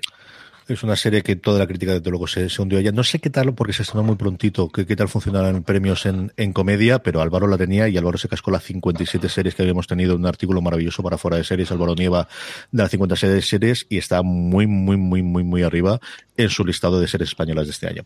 Don Carlos, tu quinta. Pues mire, ya que he hablado de ese de Montalbano y de tal igual, voy a coger una, una, una, serie que no es tal serie. No te muevas tanto en la silla, que haces un ruido que para qué. Eh, una, una, serie que, que, no es tal serie, sino que es, eh, eso que comentaba antes los domingos por la noche, Asesinato en... Yo creo que es una... porque ahí ha habido... Eh, o sea, largas, de casi dos horas, eh, francesas, belgas, eh, de todo tipo, y eh, cómo se invierte en la promoción de la ciudad o de la región o del pueblo hasta el asesinato. Es increíble. Además, las listas no son 5 o 6. Yo empecé eh, viendo 3 o 4, luego, che, me gusta, me, gusta más, busqué por ahí y había, bueno, y ahora tengo un, un disco que, que, son, que son 40 o 50 ciudades, mm, que coste que el, el eh, algún viaje de, de, eso de Francia medio tal, fui por, por una, uno de los asesinatos estos que, que, que, en este año ha habido mucho, y eh, siempre asesinatos en los CIE, asesinatos en tal, tal, entonces te hacen una, una panorámica del castillo, uh -huh. de lo que tienen precioso, del producto que tienen, ¿no? Eh, este aparece ahogado en el vino típico de, de, de o es, es, el tractor. ¿Cómo consiguen los franceses esto, el, el, el, el, hacerte publicidad? Claro, luego, efectivamente, en los títulos de crédito te aparece que, que la región o el departamento tal ha colaborado con... Con, con el asesinato, está muy bien esto. Capítulo, ¿no? Y digo, coño, ¿qué, qué, a prueba. ¿Qué idea más brillante, no? Meterte, porque tú dices, bueno, ¿qué vas a hacer aquí? Algo a la fiesta, tal, eso es lo típico, el documental, ¿no? Pero, o sea, en una, en una eh, además no tiene que haber un asesinato con otro, puedes verlo completamente separado, ¿no? Como en una, en una, en una en un film, casi un film, ¿no? Porque más de una hora y media. Eh, meten y cómo te van presentando toda la parodia turística del, del sitio. Una, Yo- una gran idea turística. Una serie que he visto, pasa que no es de, de- de este 2020, sino que es anterior y por eso no, no, la he metido en el dedo, pero que hacen esto y lo hacen muy bien, es Hinterlands, que es una serie que está en, está en Netflix, que está grabada en Gales. De hecho, originalmente está grabada tanto en galés como en inglés, es decir, que todas las escenas se grabaron mínimo dos veces, en el- porque justo los, actores y las actrices hablan, hablan eh, no sé si es gaélico o, o galés la, la manera correcta de decirlo, pero es brutal el, sea, el, el cómo muestran los paisajes de, de- de esas zonas un poco crudas y un poquito bastante durillas, pero me parece que es la mejor serie que la, la- la serie que de las que he visto que mejor hace esto de promocionar el sitio donde está grabado, porque de hecho creo que incluso el propio gobierno galés se implicó para, para en esto. Mi quinta era una de mis series más esperadas de este 2020, eh, basada en la novela de Matt Ruff que yo leí hace cuatro años y que me encantó, eh, que tiene más o menos el mismo esquema de episodios prácticamente independientes, como eran capítulos independientes, con una trama horizontal en la, en la novela. Y dicho eso, tiene una adaptación tremendamente libre, vamos, empezando desde el segundo episodio, en el que hay personajes que en la novela fallecen o no en la serie y cosas viceversa, y cambios tremendos. Estoy hablando de territorio Lovecraft, o la importancia que tienen determinados personajes o cambios de personajes. Yo creo que es la primera vez en la que vemos los mitos de Tulu como Dios y como podíamos esperar todos aquellos que jugábamos a la llamada de Tulu hace 20 años o 25 años en- al juego de rol cuando llegó aquí en España o al juego de Chaosium y, a mí no me ha decepcionado. Yo sé que hay gente a la que le, le- vio un formato distinto, que no le gusta el final o que no le gusta el formato que tiene. A mí me parece una sencilla maravilla que homenajea tanto al género, como os digo, una adaptación perfecta. Hay un artículo muy chulo de Juan Galonce eh, después de ver el séptimo, más allá del final. Yo creo que el chulo es el anterior en el que cuenta lo tiempo que llevamos los aficionados a, a los mitos o la gente que hemos leído acerca de los mitos, el tener una adaptación con dinero y con posibilidades como esta lo ha tenido. O sea, esta es, se nota el dinero de HBO, como se ha notado con todas sus producciones durante este 2020. Así que Territorio Lovecraft es mi quinta serie favorita de este 2020. Jorge, vamos con tu cuarta. Uf, se me acumula, se me empieza a complicar la cosa. Os, voy a Eso dejar- pasa. os, de- os dejo la de Star Trek a vosotros, las dos, tanto Picar como. No voy a decirla, yo no las tengo, así que. No, no, No, don Car- puedes don decirla. Carlos, me vas a salvar tú. Vas a decir Venga, eh, cógete una y yo cojo la otra. Bueno, pues antes, antes de, de estas voy a decir una que el, es, mira, esta es justo de la, uni- la única que creo que no acabo de ver del todo, pero me queda apenas un capítulo y es Veneno. Creo que el, o sea, fascinante lo que han hecho aquí los, los, los, Javis con esta serie. Sí que es verdad que algunos, creo que los dos primeros capítulos son una verdadera obra maestra y luego los siguientes en algún momento flojea un poco o al menos no está al nivel de los primeros. También quizá por eso, porque creo que los primeros tienen un formato mucho más de, de película y los otros más de, más de, más de capítulo de, de- de serie, pero brutal. El, el, el homenaje que hacen, el cómo han eh, eh, cogido esta, esta memorias, biografías y las han trasladado, las han convertido en, en esta serie y luego la reivindicación que hacen de todas las actrices eh, trans, que es una es un tema que ya to- to- tocaron ellos en, en Paquita Salas, el, eh, y luego este mundo que para creo para, para el gran público puede ser bastante desconocido o que solamente conocemos lo que se veía en, en cámara Mm. y los escándalos después, posterior de, de, de, de Cristina la, la de Veneno, y creo que han conseguido una, una serie súper especial, un homenaje eh, enorme, y luego creo que se han pasado pipa con la, y ahí está el artículo que el de, de, en de series el, con toda la cantidad de cameos, con toda la cantidad de, de apariciones estelares y con toda la cantidad de, de guiños, que al final son homenajes y son, yo creo que son maneras de, de, de dar las gracias también en, algunos- en algunos momentos a, a toda la gente, esa gente que, que aparece o que forma parte de todo, de todo aquello. Una serie muy, muy especial, un producto que yo creo que, que que, el, que funciona, está funcionando muy bien fuera de- también de España y si ya los Javis están haciendo cosas importantes, ya están dando que hablar, creo que eso es un producto de, de primer nivel. Vamos. Junto con 30 monedas, las dos se van a estrenar. eh, El veneno se ha estrenado en HBO más y 30 monedas creo que iba ahora y a ver qué tal funciona internacionalmente, porque yo coincido contigo. Yo creo que puede tener su público fuera. Y sí, yo creo que los Javis son una de las personas en España que a día de hoy levantan el teléfono y pueden conseguir prácticamente a todo el mundo que aparezca como mínimo con un pequeño papel o con un cameo en sus series de aquí durante muchísimo tiempo, que tienen ese contrato en exclusiva para, para desarrollar proyectos, tanto de producción como directamente ellos implicados, y son de los que aquí ahora mismo pueden hacer absolutamente lo que quieran. O sea, sí que están en un momento después de veneno de hacer lo que ellos quieran. Don Carlos, tu cuarta. Pues, eh, dudando ahí, tengo dos, dos policías para meter. Eh, vamos esta, Viena Blood. Eh, fueron seis capítulos nada más. Eh, me pareció una serie muy, muy, muy novedosa. Eh, eh, sin contar spoilers, ¿no? Pues de alguien que, trabaja algo con medio psicoanálisis, con un loco y tal, ¿no? Y mm, un nudo y sobre todo un desenlace también muy, muy, eh, muy llamativo, ¿no? Eh, la serie es austríaca, que no, no era algo que conocíamos, que conocíamos aquí mucho, y mm, muy correcta sobre esta creo que recordar que escribió eso fuera de series. Estaba mirándolo mientras don Carlos lo estaba diciendo. Jorge, míralo tú mientras. Porque yo creo recordar que sí, efectivamente. Sí, Marichu Lazábal hizo la, la, la, crítica cuando se estrenó en agosto. Es que me sonaba muchísimo el nombre. No iba a ver nada, pero sí tener la crítica de Marichu Lazábal en fuera de series.com, como no, para poder hablar sobre ella. Mi cuarta fue la que eh, ocupaba el primer puesto en, en la lista que hicimos a mitad de año y ocupaba el primer puesto porque no podía poner una porque todavía no se había estrenado en España y teníamos esa norma para poder hacerla inicialmente, así que lo tenemos arriba.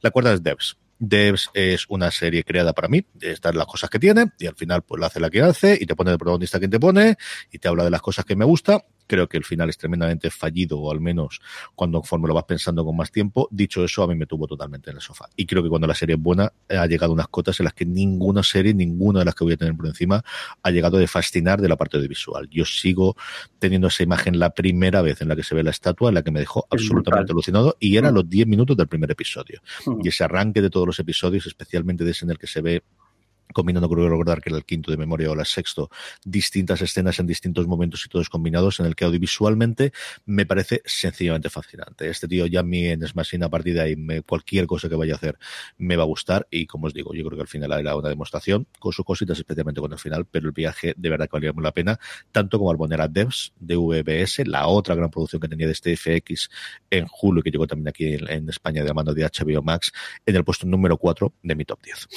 Jorge, estamos en el podio. ¿Cuál es tu tercera? Genial, pues me has quitado Debs, que no sabía cómo hacer para meterla. Así que, nada, ahora me, pasa que me quedan siete ahora para elegir. Así que creo que voy a hacer trampa y voy a poner del tirón las tres españolas que me, que me quedan, porque no sabría tampoco eh, en qué posición ponerla. Y creo que es, por un lado, esta esta última temporada, por el momento, esperemos, del Ministerio del Tiempo y luego Patria y Antidisturbios. Creo que el, yo creo que han sido las tres junto con compañero que decíamos antes, junto con Mira lo que has hecho, pero creo que estas son las tres con, pues, con, con una producción más espectacular, con las, yo las que más han, han dado que hablar en, este, yo creo que del Tiempo era un poco la que más, por el fenómeno fan que, que, arrastraba, pero luego creo que tanto Patria como Antidisturbios, después de los, primeros pases que se hicieron, si no, que fue en San Sebastián, todo el mundo hablaba de ellas, todo el mundo estaba de ellas, y fascinantes. Yo, yo creo que esta temporada del Ministerio del Tiempo eh, chapó, eh, sonrisas de, primero, de, primer momento al último eh, con, la, con la serie.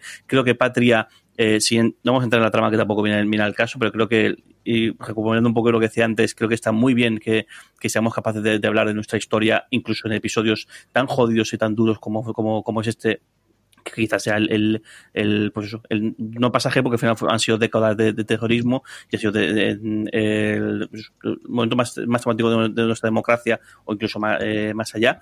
Eh, y creo que Antidisturbios ha sido una verdad maravilla. Creo que una serie fascinante que, que, que, igual, creo que a todo el mundo pasa más o menos igual, es decir, que, que van a contar en esta, en esta serie o que van a, a comentar, muy, o sea, es que está muy, muy, muy bien hecha. Creo que el primer episodio, el, toda parte del desarrollo, que es lo que luego eh, pone en marcha todo, es fascinante lo bien que está bien rodado, pero es que luego el momento de la carga policial, el junto al estado de fútbol más al final, y sobre todo los diálogos, yo creo que la escena esta de la, de la cena entre ellos, cuando se tienen que decir las cosas a la cara. Y sin embargo se, o sea, se dicen cosas a la cara pero no se es capaz de decirlas del todo solamente las insinúan y como el mero hecho eso como están tan tan tan al límite son capaces de saltar no sé. O sea es un trabajazo solo Goyen con esta con esta con esta serie eh, fascinante. Quizás de las tres me quedaría con este disturbio de, de la que más me, me, ha gustado, pero bueno, creo que las tres han sido eh, productos de muchísima calidad y que ojalá mucho más como estos. Yo la parte visual, la primera, mira que sabes lo que va a pasar. O sea, es que lo tienes clarísimo y aún así, la tensión que te hay, ese recuerdo de Shield constante que me daba a mí en el, en el primer episodio, veías exactamente igual esa cámara en mano y todo lo de los diálogos, aquí creo que reivindicar igual que Solo Goyón, la figura de Isabel Peña, que es, vamos, la mm. creadora de siempre y la, la guionista habitual que tiene Solo Goyen y, y, que al final muchos de sus diálogos que comentaba Jorge que, que nacen de su, de su pluma. Jorge, digo, don Carlos, tu tercera. Bueno, pues ya que me has, me has chafado Jorge de la unidad anti, sea, de antidisturbios, lo en el tiempo también, voy a decir la otra que, que, que, tenía aquí cogida. Y más que, más que una es un, pues un poco un homenaje a, al, canal, a Sanders Channel, que es el único que hace mm. la serie sin, sin pegarle un corte por el medio.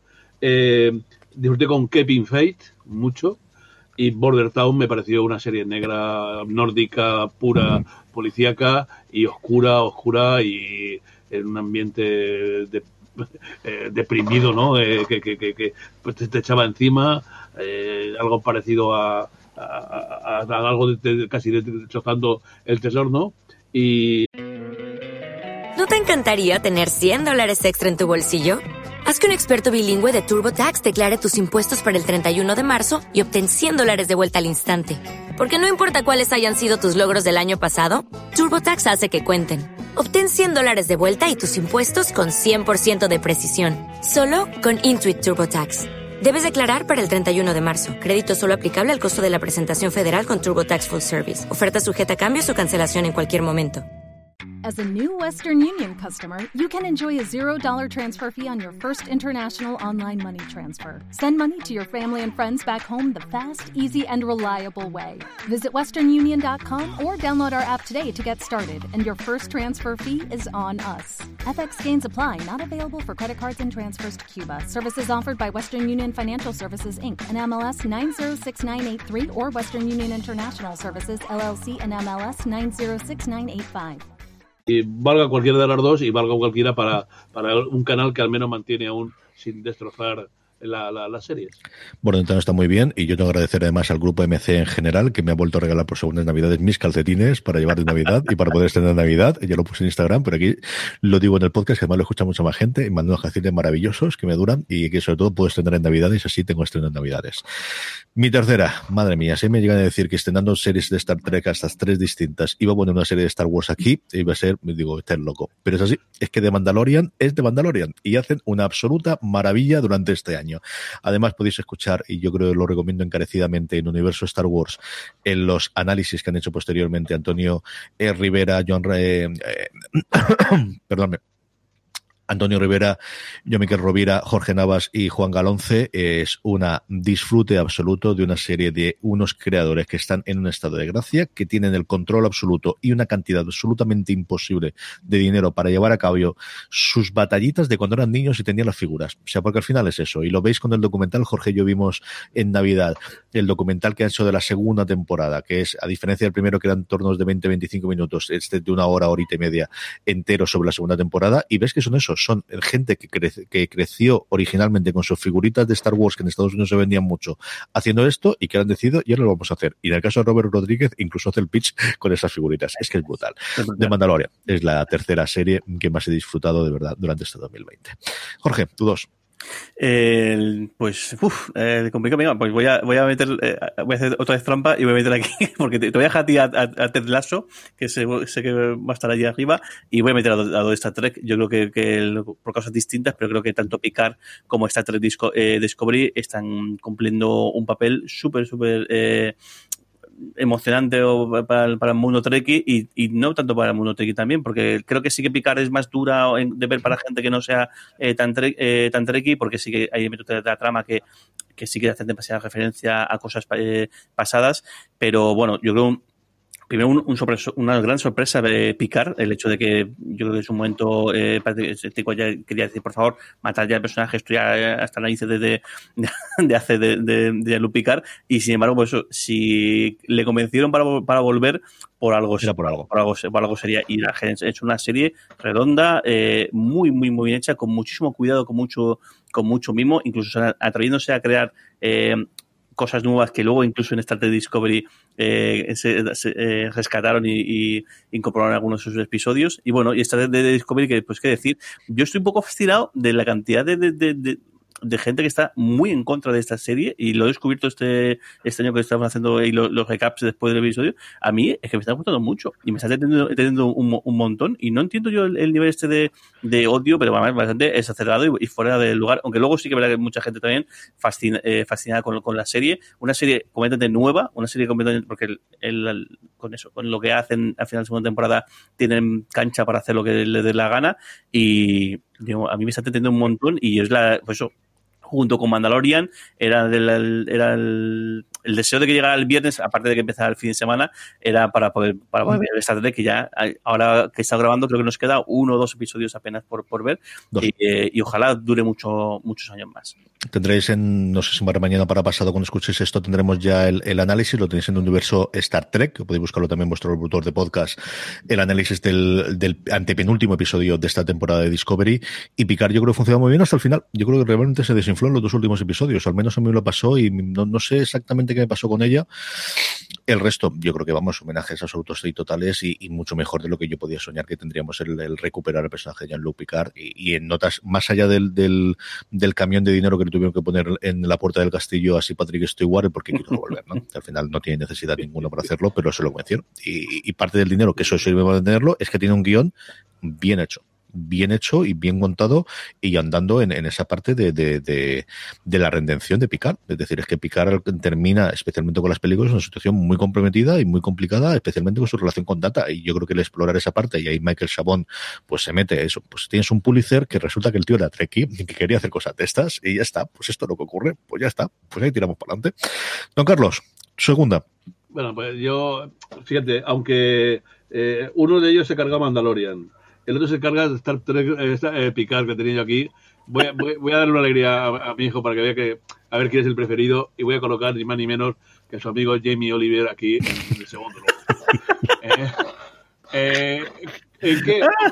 Lo, lo, último, último ha sido los platos fáciles para cada día con Jamie, ¿no? Pero bueno, es que es un, es, es, un, artista de AUPA. Por ejemplo, el, mes que viene hay un, en Canal Cocina, por supuesto, hay un, un, especial de 20 años con Jamie Oliver donde te pasa un poco la, la vida. Lo estrenaron en, este Canal 4 hace unos meses. Muy bien, que no le ha ido muy bien al hombre la, con, la, con la cocina italiana y demás. Pues hombre, justo es reconocer que, que es alguien que, que, que, es como pues como nuestro guiñano, ¿no? Pero más, más, joven, más llamativo, que mete a sus hijas, que mete tal, que está tal. Eh, va a hacer una más ahora vegetariana, pero ¿qué se le va a hacer? Se le puede perdonar un poco de cuatro, de cuatro capítulos, ¿no? Eh, pero la alegría con la, con la que, con que transmite la, la, la comida, la facilidad, eh, cómo ha fusionado, fijaros, eh, cómo, es alguien que además a mí me encanta porque le llama la atención y mete, eh, considera británico a todo lo hindú, a todo lo, lo, lo, lo, lo, pakistaní, a todo lo de fuera y cómo él dice, esto es esto es parte de, nuestra vivienda, ¿no? Cómo e, esa fusión de, de cocinas, pero es una fusión casi de, de, de, de almas, de, personas y cómo, cómo lo integrado. Aparte de las grandes peleas que tuvo con defendiendo, eh, recordar la el, el, vaso de leche en, en, en Gran Bretaña, o como tuvo que salir por piedra de Estados Unidos, porque si no lo, lo meten en la cárcel cuando, cuando se dedicó a ver la mierda que comían los, los pobrecicos Yo creo que es un puesto merecido. Recordar a Jamie, ya digo, ahora con esta serie con cualquiera, y, bueno, y es el regalo que tiene mi hijo siempre toda todas las navidades del, libro del, del, año. Del año. Este 2020, yo no sé si ha llegado aquí en España o no, eh, cuando en la cuarentena empezó a hacer una cosa que era Keep Cooking, eh, recordando mucho el, Keep Moving, ¿no? Del, del, del Kill Cam del, de, de, la Segunda Guerra Mundial, el que luego al final se ha convertido realmente en un meme, que además es muy curioso porque las tres primeras semanas está rodándolo él con un equipo mínimo dentro del estudio, pero luego ya en su casa y estaba rodándolo con sus iPhones y le ayudaba a su mujer o le ayudaba a alguno de los críos para poder hacerlo cuando ya el confinamiento fue duro y ni siquiera podía ir al estudio y todos los días estaba cocinando y estaba cocinando con las obras que tenía y hacía un programa diario. Lo estaba publicando en Channel 4 y luego lo tenía en Estados Unidos está en Hulu y aquí estuvo en Channel 4. Yo no sé si aquí lo rescató en su momento Canal Cocina o sería una venta complicada. Si podéis conseguirlo, de verdad, cuál la vena. De, esta forma de ahora recordarlo como fue y para ver cómo era en Inglaterra, que le llegó la ola mucho después, pero que luego lo tuvieron complicadísimo en los primeros meses, es curioso ver y como os digo, ese salto del último programa que hacen en el estudio al siguiente de y aquí estoy con mi teléfono y además lo ves, ¿no? Y está mi hija aquí ayudándome y ahora vendrá mi mujer y aquí vamos a hacer la comida, se llama Keep Cooking con Jamie Oliver, lo tenéis en el canal de, Channel 4 y yo creo que lo venderán también en DVD y los podréis ver, es una cosa curiosísima de ver. Mi 2 es lo que hubiese sido mi mejor serie de mitad de temporada, pero no se ha estrenado como os decía antes en Estados Unidos, solamente en julio y por fin aquí les dejó Stars Play, que es una cadena igual que Apple TV Plus, yo creo que se está quedando Stars Play como un canal complementario de verdaderas joyas y maravillas y es Normal People. Normal People es la serie más sencilla de explicar de toda la gente con el listado y posiblemente todo el año. Es un chico que conoce a chica. Chico conoce a chica y tiene una química sexual sencillamente brutal que hace que toda la santa vida se vayan buscando el uno al otro. Y chico conoce a chica y van metiendo la pata a lo largo del tiempo, especialmente porque el chico suele meter la pata en muchos de los momentos. Y de verdad que es eso, no es nada más que una relación de personas a mí me recordaba muchísimo la, la canción de Sabina, esa frase que dice de no es nostalgia peor que acordarte de lo que nunca jamás sucedió, porque son cosas que a mí no me han pasado, pero aún así tenías esa sintonía y esa cosa o cosas que te han contado o cosas similares o situaciones personales en las que hay alguna similitud. Yo no tengo nada que ver con uno con el otro, pero la verdad que había un montón de las cosas que les pasaba a estos dos eh, locos que, estaban condenados a acabar juntos y que aún así no podían evitar el meter la pata o el, pelearse por cosas y como siempre es por cosas que dejaste de decir o cosas que me dijiste en el momento que no tenías que decir. Y eso es lo que ocurre. Y es una serie de diálogos, es una serie de dos-dos, sí, con personajes secundarios alrededor, con dos intérpretes jóvenes que eran totalmente desconocidos y que a partir de ahora yo creo que también puedo hacer lo que quieran en el Reino Unido o en, o en Estados Unidos, que también funcionó muy bien la serie allí en Hulu. Normal People es la segunda serie de mi top 10 de series y nos queda solamente una. Jorge, ¿cuál es tu uno? Con la frente marchita es la, la canción que estaba intentando regular. Pues mi uno sería pues, eh, igual. Dila, dila, dila. No. Pues sí, si te ha gustado no, lo que más, no, es la que no. más te ha gustado. Ya está. Es que el, ahí estoy, estoy. O sea, por un lado, este, pues eso, Ted Lasso, pero te voy, a, te voy, a, dejar a ti porque creo que ha sido, sobre todo, la sorpresa de, de, del año y una serie, joder, que, que es que no, no. Bueno, luego lo comentamos, por, vas a comentar tú, pero yo me voy a quedar con The Voice. Yo me quedo con, con, con, The Voice, que esta segunda temporada, después del pelotazo que fue el año pasado, esa primera temporada, que también fue una sorpresa y también fue un poco decir, a ver qué hacen con esta serie, a ver qué hacen con este cómic, porque no es nada fácil de adaptar. Y no solamente lo han adaptado y muy bien, sino que se han atrevido a hacer una verdadera, un verdadero eh, cambio en muchísimas de las tramas y muchísimos de los personajes.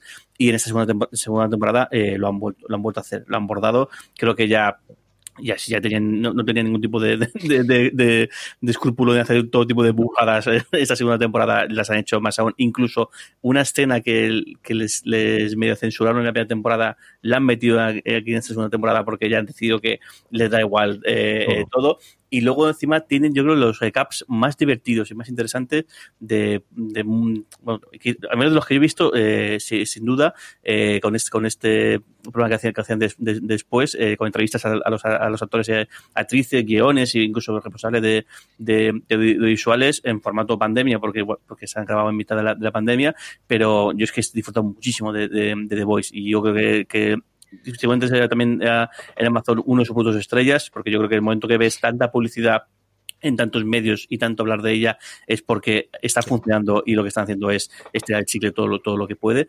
A veremos el, el tiempo que, que, que, aguanta, pero porque siguen inventando cosas y, sigue, y siguen creando tramas nuevas alejadas bastante de, del cómic. Eh, yo he disfrutado muchísimo con esta, con esta, con esta serie. Mucho. Es su gran serie. Hasta que llega el Señor de desde luego la que han apostado todo. Y lo que decía Jorge del formato After Show, al final es una cosa que ha venido para quedarse y no va a haber serie importante en la que no tenga un After Show después. O sea, lo estamos viendo con toda la de Star Trek. Ahí Will Wheaton yo creo ha cogido exactamente el punto a lo que tiene que ser un After Show de, de Star Trek y para los fans de Star Trek y de Boys es que le han cogido el punto del acamberrismo que ya lo tenían justo en la primera, pero esta segunda temporada ha sido espectacular. Don Carlos, tu número uno. No, me había dicho Fábula esa, así que eh, iba, iba, a decirla antes, pero como ya han quedado aquí, vamos a, voy a citar no dos nuevas, sino dos finales de temporada de dos grandes series, una de ellas que a mí me, me encanta, bueno, las dos me encantan, una un poco más negra, que son la de, Blacklist y la de, de Good Wife. Eh, de, de Good Wife, digo yo, de Good Fight. Eh, viéndola a trozos, esperando una semana que llegara, viendo la mitad doblaje, en inglés, luego viendo la otra, he tenido que necesitar para verlas y, y, y, sigue siendo do, dos, dos grandes series, sobre todo dos, dos series de, de interpretaciones eh, eh, brutales que demuestran que de, de, con un gran actor eh, cualquier cosa funciona, aunque en este caso las cosas siguen siendo buenas. Mm. Pero cuando son todas las que hay, tanto en una como en otra, la serie mantiene su interés.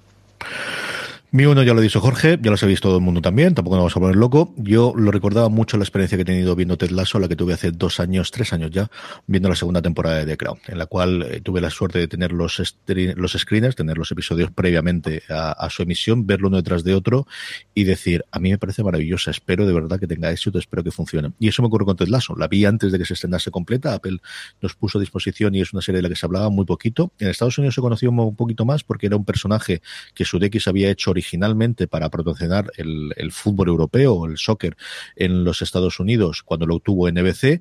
Y es cierto que cogieron un personaje que en esos anuncios era mucho más pasado de vueltas y mucho más eh, cínico que en este caso. Y tuvieron el gran acierto él, especialmente con el showrunner, que era la persona que venía de hacer comedia toda la vida, he visto Scraps en su momento, cuyo nombre ahora he perdido, pero que Jorge puede buscar rápidamente el, en internet mientras yo estoy alargando este comentario.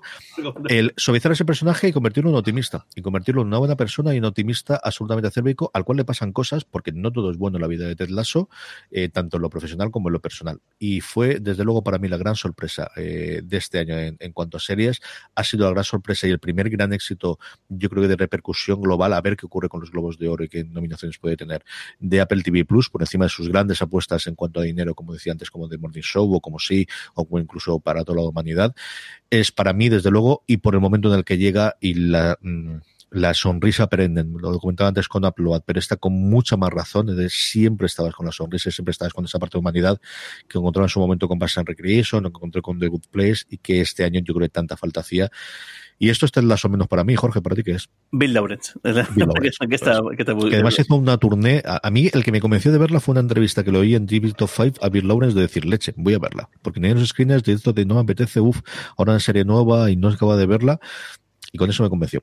Jorge, ¿qué es para ti? Una, una, maravilla, una, una, una, gran sorpresa. Yo, yo además, el, igual, lo vi, incluso vi pues, en, en, la, en, la, en, la, app de, de, de, de, Apple TV Plus, te salta ahí la imagen y no sé qué uh -huh. tal, y dije, uff, no me apetece nada esto, además el, no sé, no, no me iba nada la atención la, la serie. Y, y, fuiste tú que, que, comentaste, tienes que verla, me, me, tengo un episodio que está muy bien, que merece mucho la pena.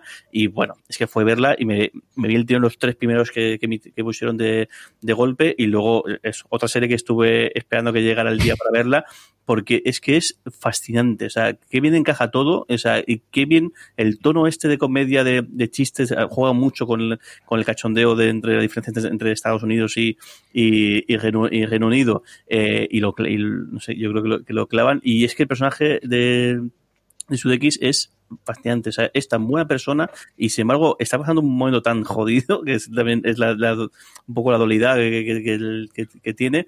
Y no sé, o sea, que te da ganas de, de, de hacerte socio del, del, del AFC Ritmo, por, por, supuesto, y que todo el mundo tiene sus momentos eh, jodidos y duros y sin embargo al final todos eh, es una es una es que es que te, eso es un como dicen un happy place de, totalmente, totalmente. es no, una maravilla. Yo creo que no es, no, si te gusta la comedia y te gusta el, el, un chute de buen rollo, esta yeah. es tu serie sin lugar a dudas. ¿no? La serie de, del buen rollo total y absolutamente. Uh -huh. Estas son las que tenía, yo tengo muy poquitas más, pero don Carlos sí que seguro que tiene alguna más, ¿no? No, tenía, bueno, sí, algún comentario, pero no mucho más. Tenía Babylon eh, Berlín, eh, tenía Jazz and Years, tenía La Conjura contra América, Natlovia. No, no, no tenía muchas más. Jorge, ¿qué tienes tú más por ahí? Sí que tengo eh, varias en, en, miniseries. En miniseries. Eh, me ha gustado mucho No Man's Land, eh, esta, esta, serie francesa que, mm, que, ha llegado aquí al... al ese, creo, en, no sé si es en HBO o en Amazon, estoy dudando ahora yo, juraría, juraría que, es en, juraría que es HBO aquí, aquí en España. Sé que Estados Unidos la, la, la llevó Hulu. Me gustó mucho, me gustó bastante Defending Jacob, de, de esta de, de, de, Apple TV, y igual una serie que tampoco tenía, no sé, pero creo que sí que, sí que el elenco es muy bueno, la historia es bastante eh, interesante y sobre todo cómo desarrollan está muy, muy, muy, muy bien. Roadkill, que es una serie que, con Hugh Laurie ahora, final, que ha emitido ahora a final de año y que es una pena que no sea un, un poquito más larga. Mira que hay series, mira que generalmente cada vez me gustan más las series cuanto más cortas se mejor o las series que veo digo esta serie con menos episodios hubiese sido mejor esta justo todo lo contrario. Creo que esta serie hubiese dado mucho mucho juego a, eh, alargado. Creo que de Gambito de Dama ha sido unas sorpresas también del, del año y muy bien. Algunos episodios mejores que otros también es verdad. Sí que me, de esta me pego el atracón de, de, de golpe pero bueno que es una serie muy bien hecha y, y el, un festival audiovisual y de vestuario fascinante y una historia pues muy muy muy, muy entretenida. Creo que el joven Wallander han acertado con, con, con, con esta primera temporada. Eh, me entretuvo bastante. Y luego, A nivel documentales, dos. El imperio de David Gell, que sigue creciendo, en este caso con, con, con Street Food, este año 2020 emitió su segundo volumen con la comida de Latinoamérica. A mí me encanta todo lo que hace este, este hombre. Eh, ya, ya, hemos visto el de, el de Asia. Y luego con Chef Table Barbecue, que es el que este año ha emitido, junto con, junto con The Chef Show, que no es, no es del imperio de Gell, pero también el tiene que ver con la cocina, pero creo que este, el Chef's Table Barbecue merece, muy, eh, no sé, lo único que te hace la boca agua, eso sí que está claro, pero a mí es que me fascinan esta, esta, estas cosas. Y luego, hablando, y ya con esta termino, eh, High Score, que si no me equivoco es también parte de, de este grupo o esta productora que hizo, ha hecho también de Toys That Made Us, la de sí. los juguetes, y también ha hecho la de, la, de Movies That Made Us, que justo comentaba con, con Don Carlos hace, hace un par de días, que creo que merece ver a que el que, vea la historia detrás de Jungle Cristal, la historia detrás de Solo en Casa, la historia detrás de Cazafantasmas. Este año he tocado los, video, los videojuegos y, y súper interesante. Toda la historia detrás de Sega, de Nintendo, de también incluso el, el cómo el, el momento, el, el, la entrada del, del colectivo LGTB en, en, en, los videojuegos, que es una cosa que no había visto yo en mi, en mi vida, ni, ni, siquiera había, me había plante, eh, planteado como el, toda la historia de también de, de software de Doom. Eh, está muy bien eh, High Score. Incluso aunque no te gusten los videojuegos yo creo que si te molan el, toda esta cosa de, de, cómo funcionan las cosas de, todas las industrias creo que merece mucho la pena. Está en, está en Netflix como el resto de, de productos de, esta, de esta productora. Eh, pegar un vistazo que son son cinco o seis una cosa así y es muy muy interesante. Yo creo que es una serie que además acierta cuando se va a esas pequeñas historias. Yo creo que al final intentar englobar toda la historia de los de los videojuegos es tremendamente complicado, ya se contó muchas veces, especialmente en libros o, que puedas verlo en canal de YouTube, que al final tienen mucho, pero esas pequeñas historias que si tienes acceso sabiendo que tienes Netflix detrás funciona muy bien. A mí hay documentales, uno que me ha fastidiado mucho que no se ha hecho, que es con los hermanos rusos detrás, con pequeñas historias de Marvel y DC basadas en el libro de la, de la confrontación histórica que han tenido entre las dos. Solo está el primer episodio en YouTube porque lo compró eh, Quibi junto antes de quebrar, con lo cual no sé quién leche lo ha emitido. El doblaje lo pone Kevin Smith, que lo había flipado. Yo lo conocí la serie a través de Kevin Smith y la voz en off de, los episodios lo pone él y se centra sobre todo, como, como os comentaba, en estas pequeñas, más que en el gran arco de las grandes disputas y de las grandes cosas, en pequeñas historias de, del universo de Marvel y de DC que está muy, muy, muy bien. Yo tenía muy poquita cosa. Tenía lado de Star Trek, tenía de Connors, porque al final yo creo que sigue siendo la comedia clásica que mejor forma está y mira que es complicado con la marcha de Rosan el poder mantenerlo cuando al final viene una serie llamada Rosan y se te va Rosan, pero así lo han logrado mantener y sigue siendo la, la, la, serie que mezcla mejor la parte de la comedia con la parte agridulce, que al final a estos pobres desgraciados les pasa absolutamente todo. Y es que siempre les pasa algo pues porque a la gente buena le pasan cosas. Y esto es así, y esto es el mundo y así es la vida. Y luego Perry Mason. Yo Perry Mason es una serie a la que me acerqué con ciertas dudas inicialmente y es cierto que parece que la vimos hace 50 años, pero no, es que fue antes de la pandemia. Igual que estaba el The Outsider o el Visitante que me gustó, pero yo creo que flojeaba al final. Perry Mason creo que acababa mucho mejor. Yo creo que al final cogía y entendías al final de la temporada por qué bien elegido esta historia o porque elegí en este caso de cara a las siguientes temporadas. ¿no? Y a mí me gustó mucho, más allá de que evidentemente Matthew Rhys por lo que haga este hombre a sus pies y lo que haga falta. Jorge tiene una más porque me está señalando. Me deja una porque, y además cuando le digas seguro vas a decir que sí, porque creo que ha sido el mayor atracón que me he pegado este año, que es eh, The Last Show esta sí. historia de, de, de, de, los Bulls de Jordan y de los, y los venidas totalmente, de Michael totalmente Jordan, cierto. absolutamente enganchado a, a, este punto creo, creo que de, de ESPN si no me equivoco sí, que fue el que le dio la audiencia mientras no había partidos la tuvieron que estrenar mucho antes de hecho la estrenaban sin tener los últimos episodios editando yo lo oía porque el, el que el, el creador de la serie tenía muy buen rollo había hecho algunos documentales de 30 par 30 con, con Bill Simmons en su momento y sé que se estrenó y en los dos últimos episodios todavía no estaban montados. O sea, le adelantaron como tres meses el estreno porque iba a ir justo para cuando terminase la temporada de la NBA hasta que entrase la temporada del fútbol americano. Esa era la idea que tenía en, en SPN. Se cae todo el deporte en directo, la audiencia, imagínate cómo estaba, necesitamos algo nuevo. ¿Qué es lo que tenemos? El documental de Jordan. Y ahí tirado para adelante. Brutal, o sea, y entonces tanto de Jordan como yo creo el yo creo que además el, el, momento que entran todos en juego, yo creo que ese tipo de cosas, si no entra alguien, o sea, si no, no, hubiese, no hubiese tenido Jordan, no hubiese caído todo. Pero claro, está Pippen, está Steve Kerr, está Paxson, está Cartwright, está todo el mundo entrando al, al, al tramo, todo el mundo com, comentando. De Obama eh, para abajo, todo el mundo sí, entrevistado. Increíble. A, a, ayer creo que falleció el mítico entrenador el de los Celtics. El, de los Celtics, el que fue jugador y sí. el entrenador en la época nuestra, en la época que yo veía fue jugador antes, ganó seis anillos o siete anillos, creo recordar, como, como jugador, y luego otros tanto, hasta doce en total, porque el último además lo consiguió, curiosamente, como entrenador secundario de los Lakers, porque se ve que acabó la relación. Al final Boston tiene unas cosas con los antiguos estrellas que pagué. Pero sí. Pero por retomar eso que decía Jorge, The Last Dance ha sido un absoluto espectáculo de y además yo creo que va a marcar muchos documentales de futuro de acceso y de tipo de eso. Y hay una cosa que a mí me encantó, que es esas reacciones de cuando le pasaba el iPad a Michael Jordan. De, eh, yo eso no lo había visto nunca hacerlo previamente y yo creo que es una cosa que se va a estandarizar muchísimo en estos, en estos. El, el que tú tengas una entrevista previa hecha y le pases a la persona a la que sea el, de alguna forma el, el, foco de atención del documental y que reaccione a ella en directo, va a hacerlo. Y encima para vacilarle, porque lo, que le hace es pasarle las, las entrevistas de Isaiah Thomas, que es un momento más, más el más tenso que hay con diferencias. Más tenso de todo. Se nota que al final, amor, amor, nunca lo tuvieron. Y vamos, ahí le costó a Isaí al estar en los Juegos de, Barcelona. Pues hasta aquí ha llegado este Fuera de Series con CJ Nava, además con la incorporación de Jorge Navas y Don Carlos. Volveremos a hacer mucho más de estas cosas porque hemos puesto muy bien. Yo creo que estos top tenemos que rescatarlo, no sé si una vez al mes o cada 15 días o cuando tengan tiempo Jorge y Don Carlos, pero yo creo que sí podemos rescatarlo, que además es un formato divertido. Don Carlos, un beso muy fuerte. Hasta la próxima. Un beso grandísimo. Jorge Navas, un beso muy fuerte. Hasta la próxima. Hasta la próxima. Y a todos vosotros, volvemos. Eh, nada, tenéis muchísimo más contenido como siempre en fuera de series.com, muchísimas más cosas para poder leer y escuchar. Esta es la semana entre este la que viene en la que sacaremos todos nuestros mejores cosas del 2020, lo que más esperamos para el 2021. Gracias por escucharnos y recordad, tened muchísimo cuidado y fuera.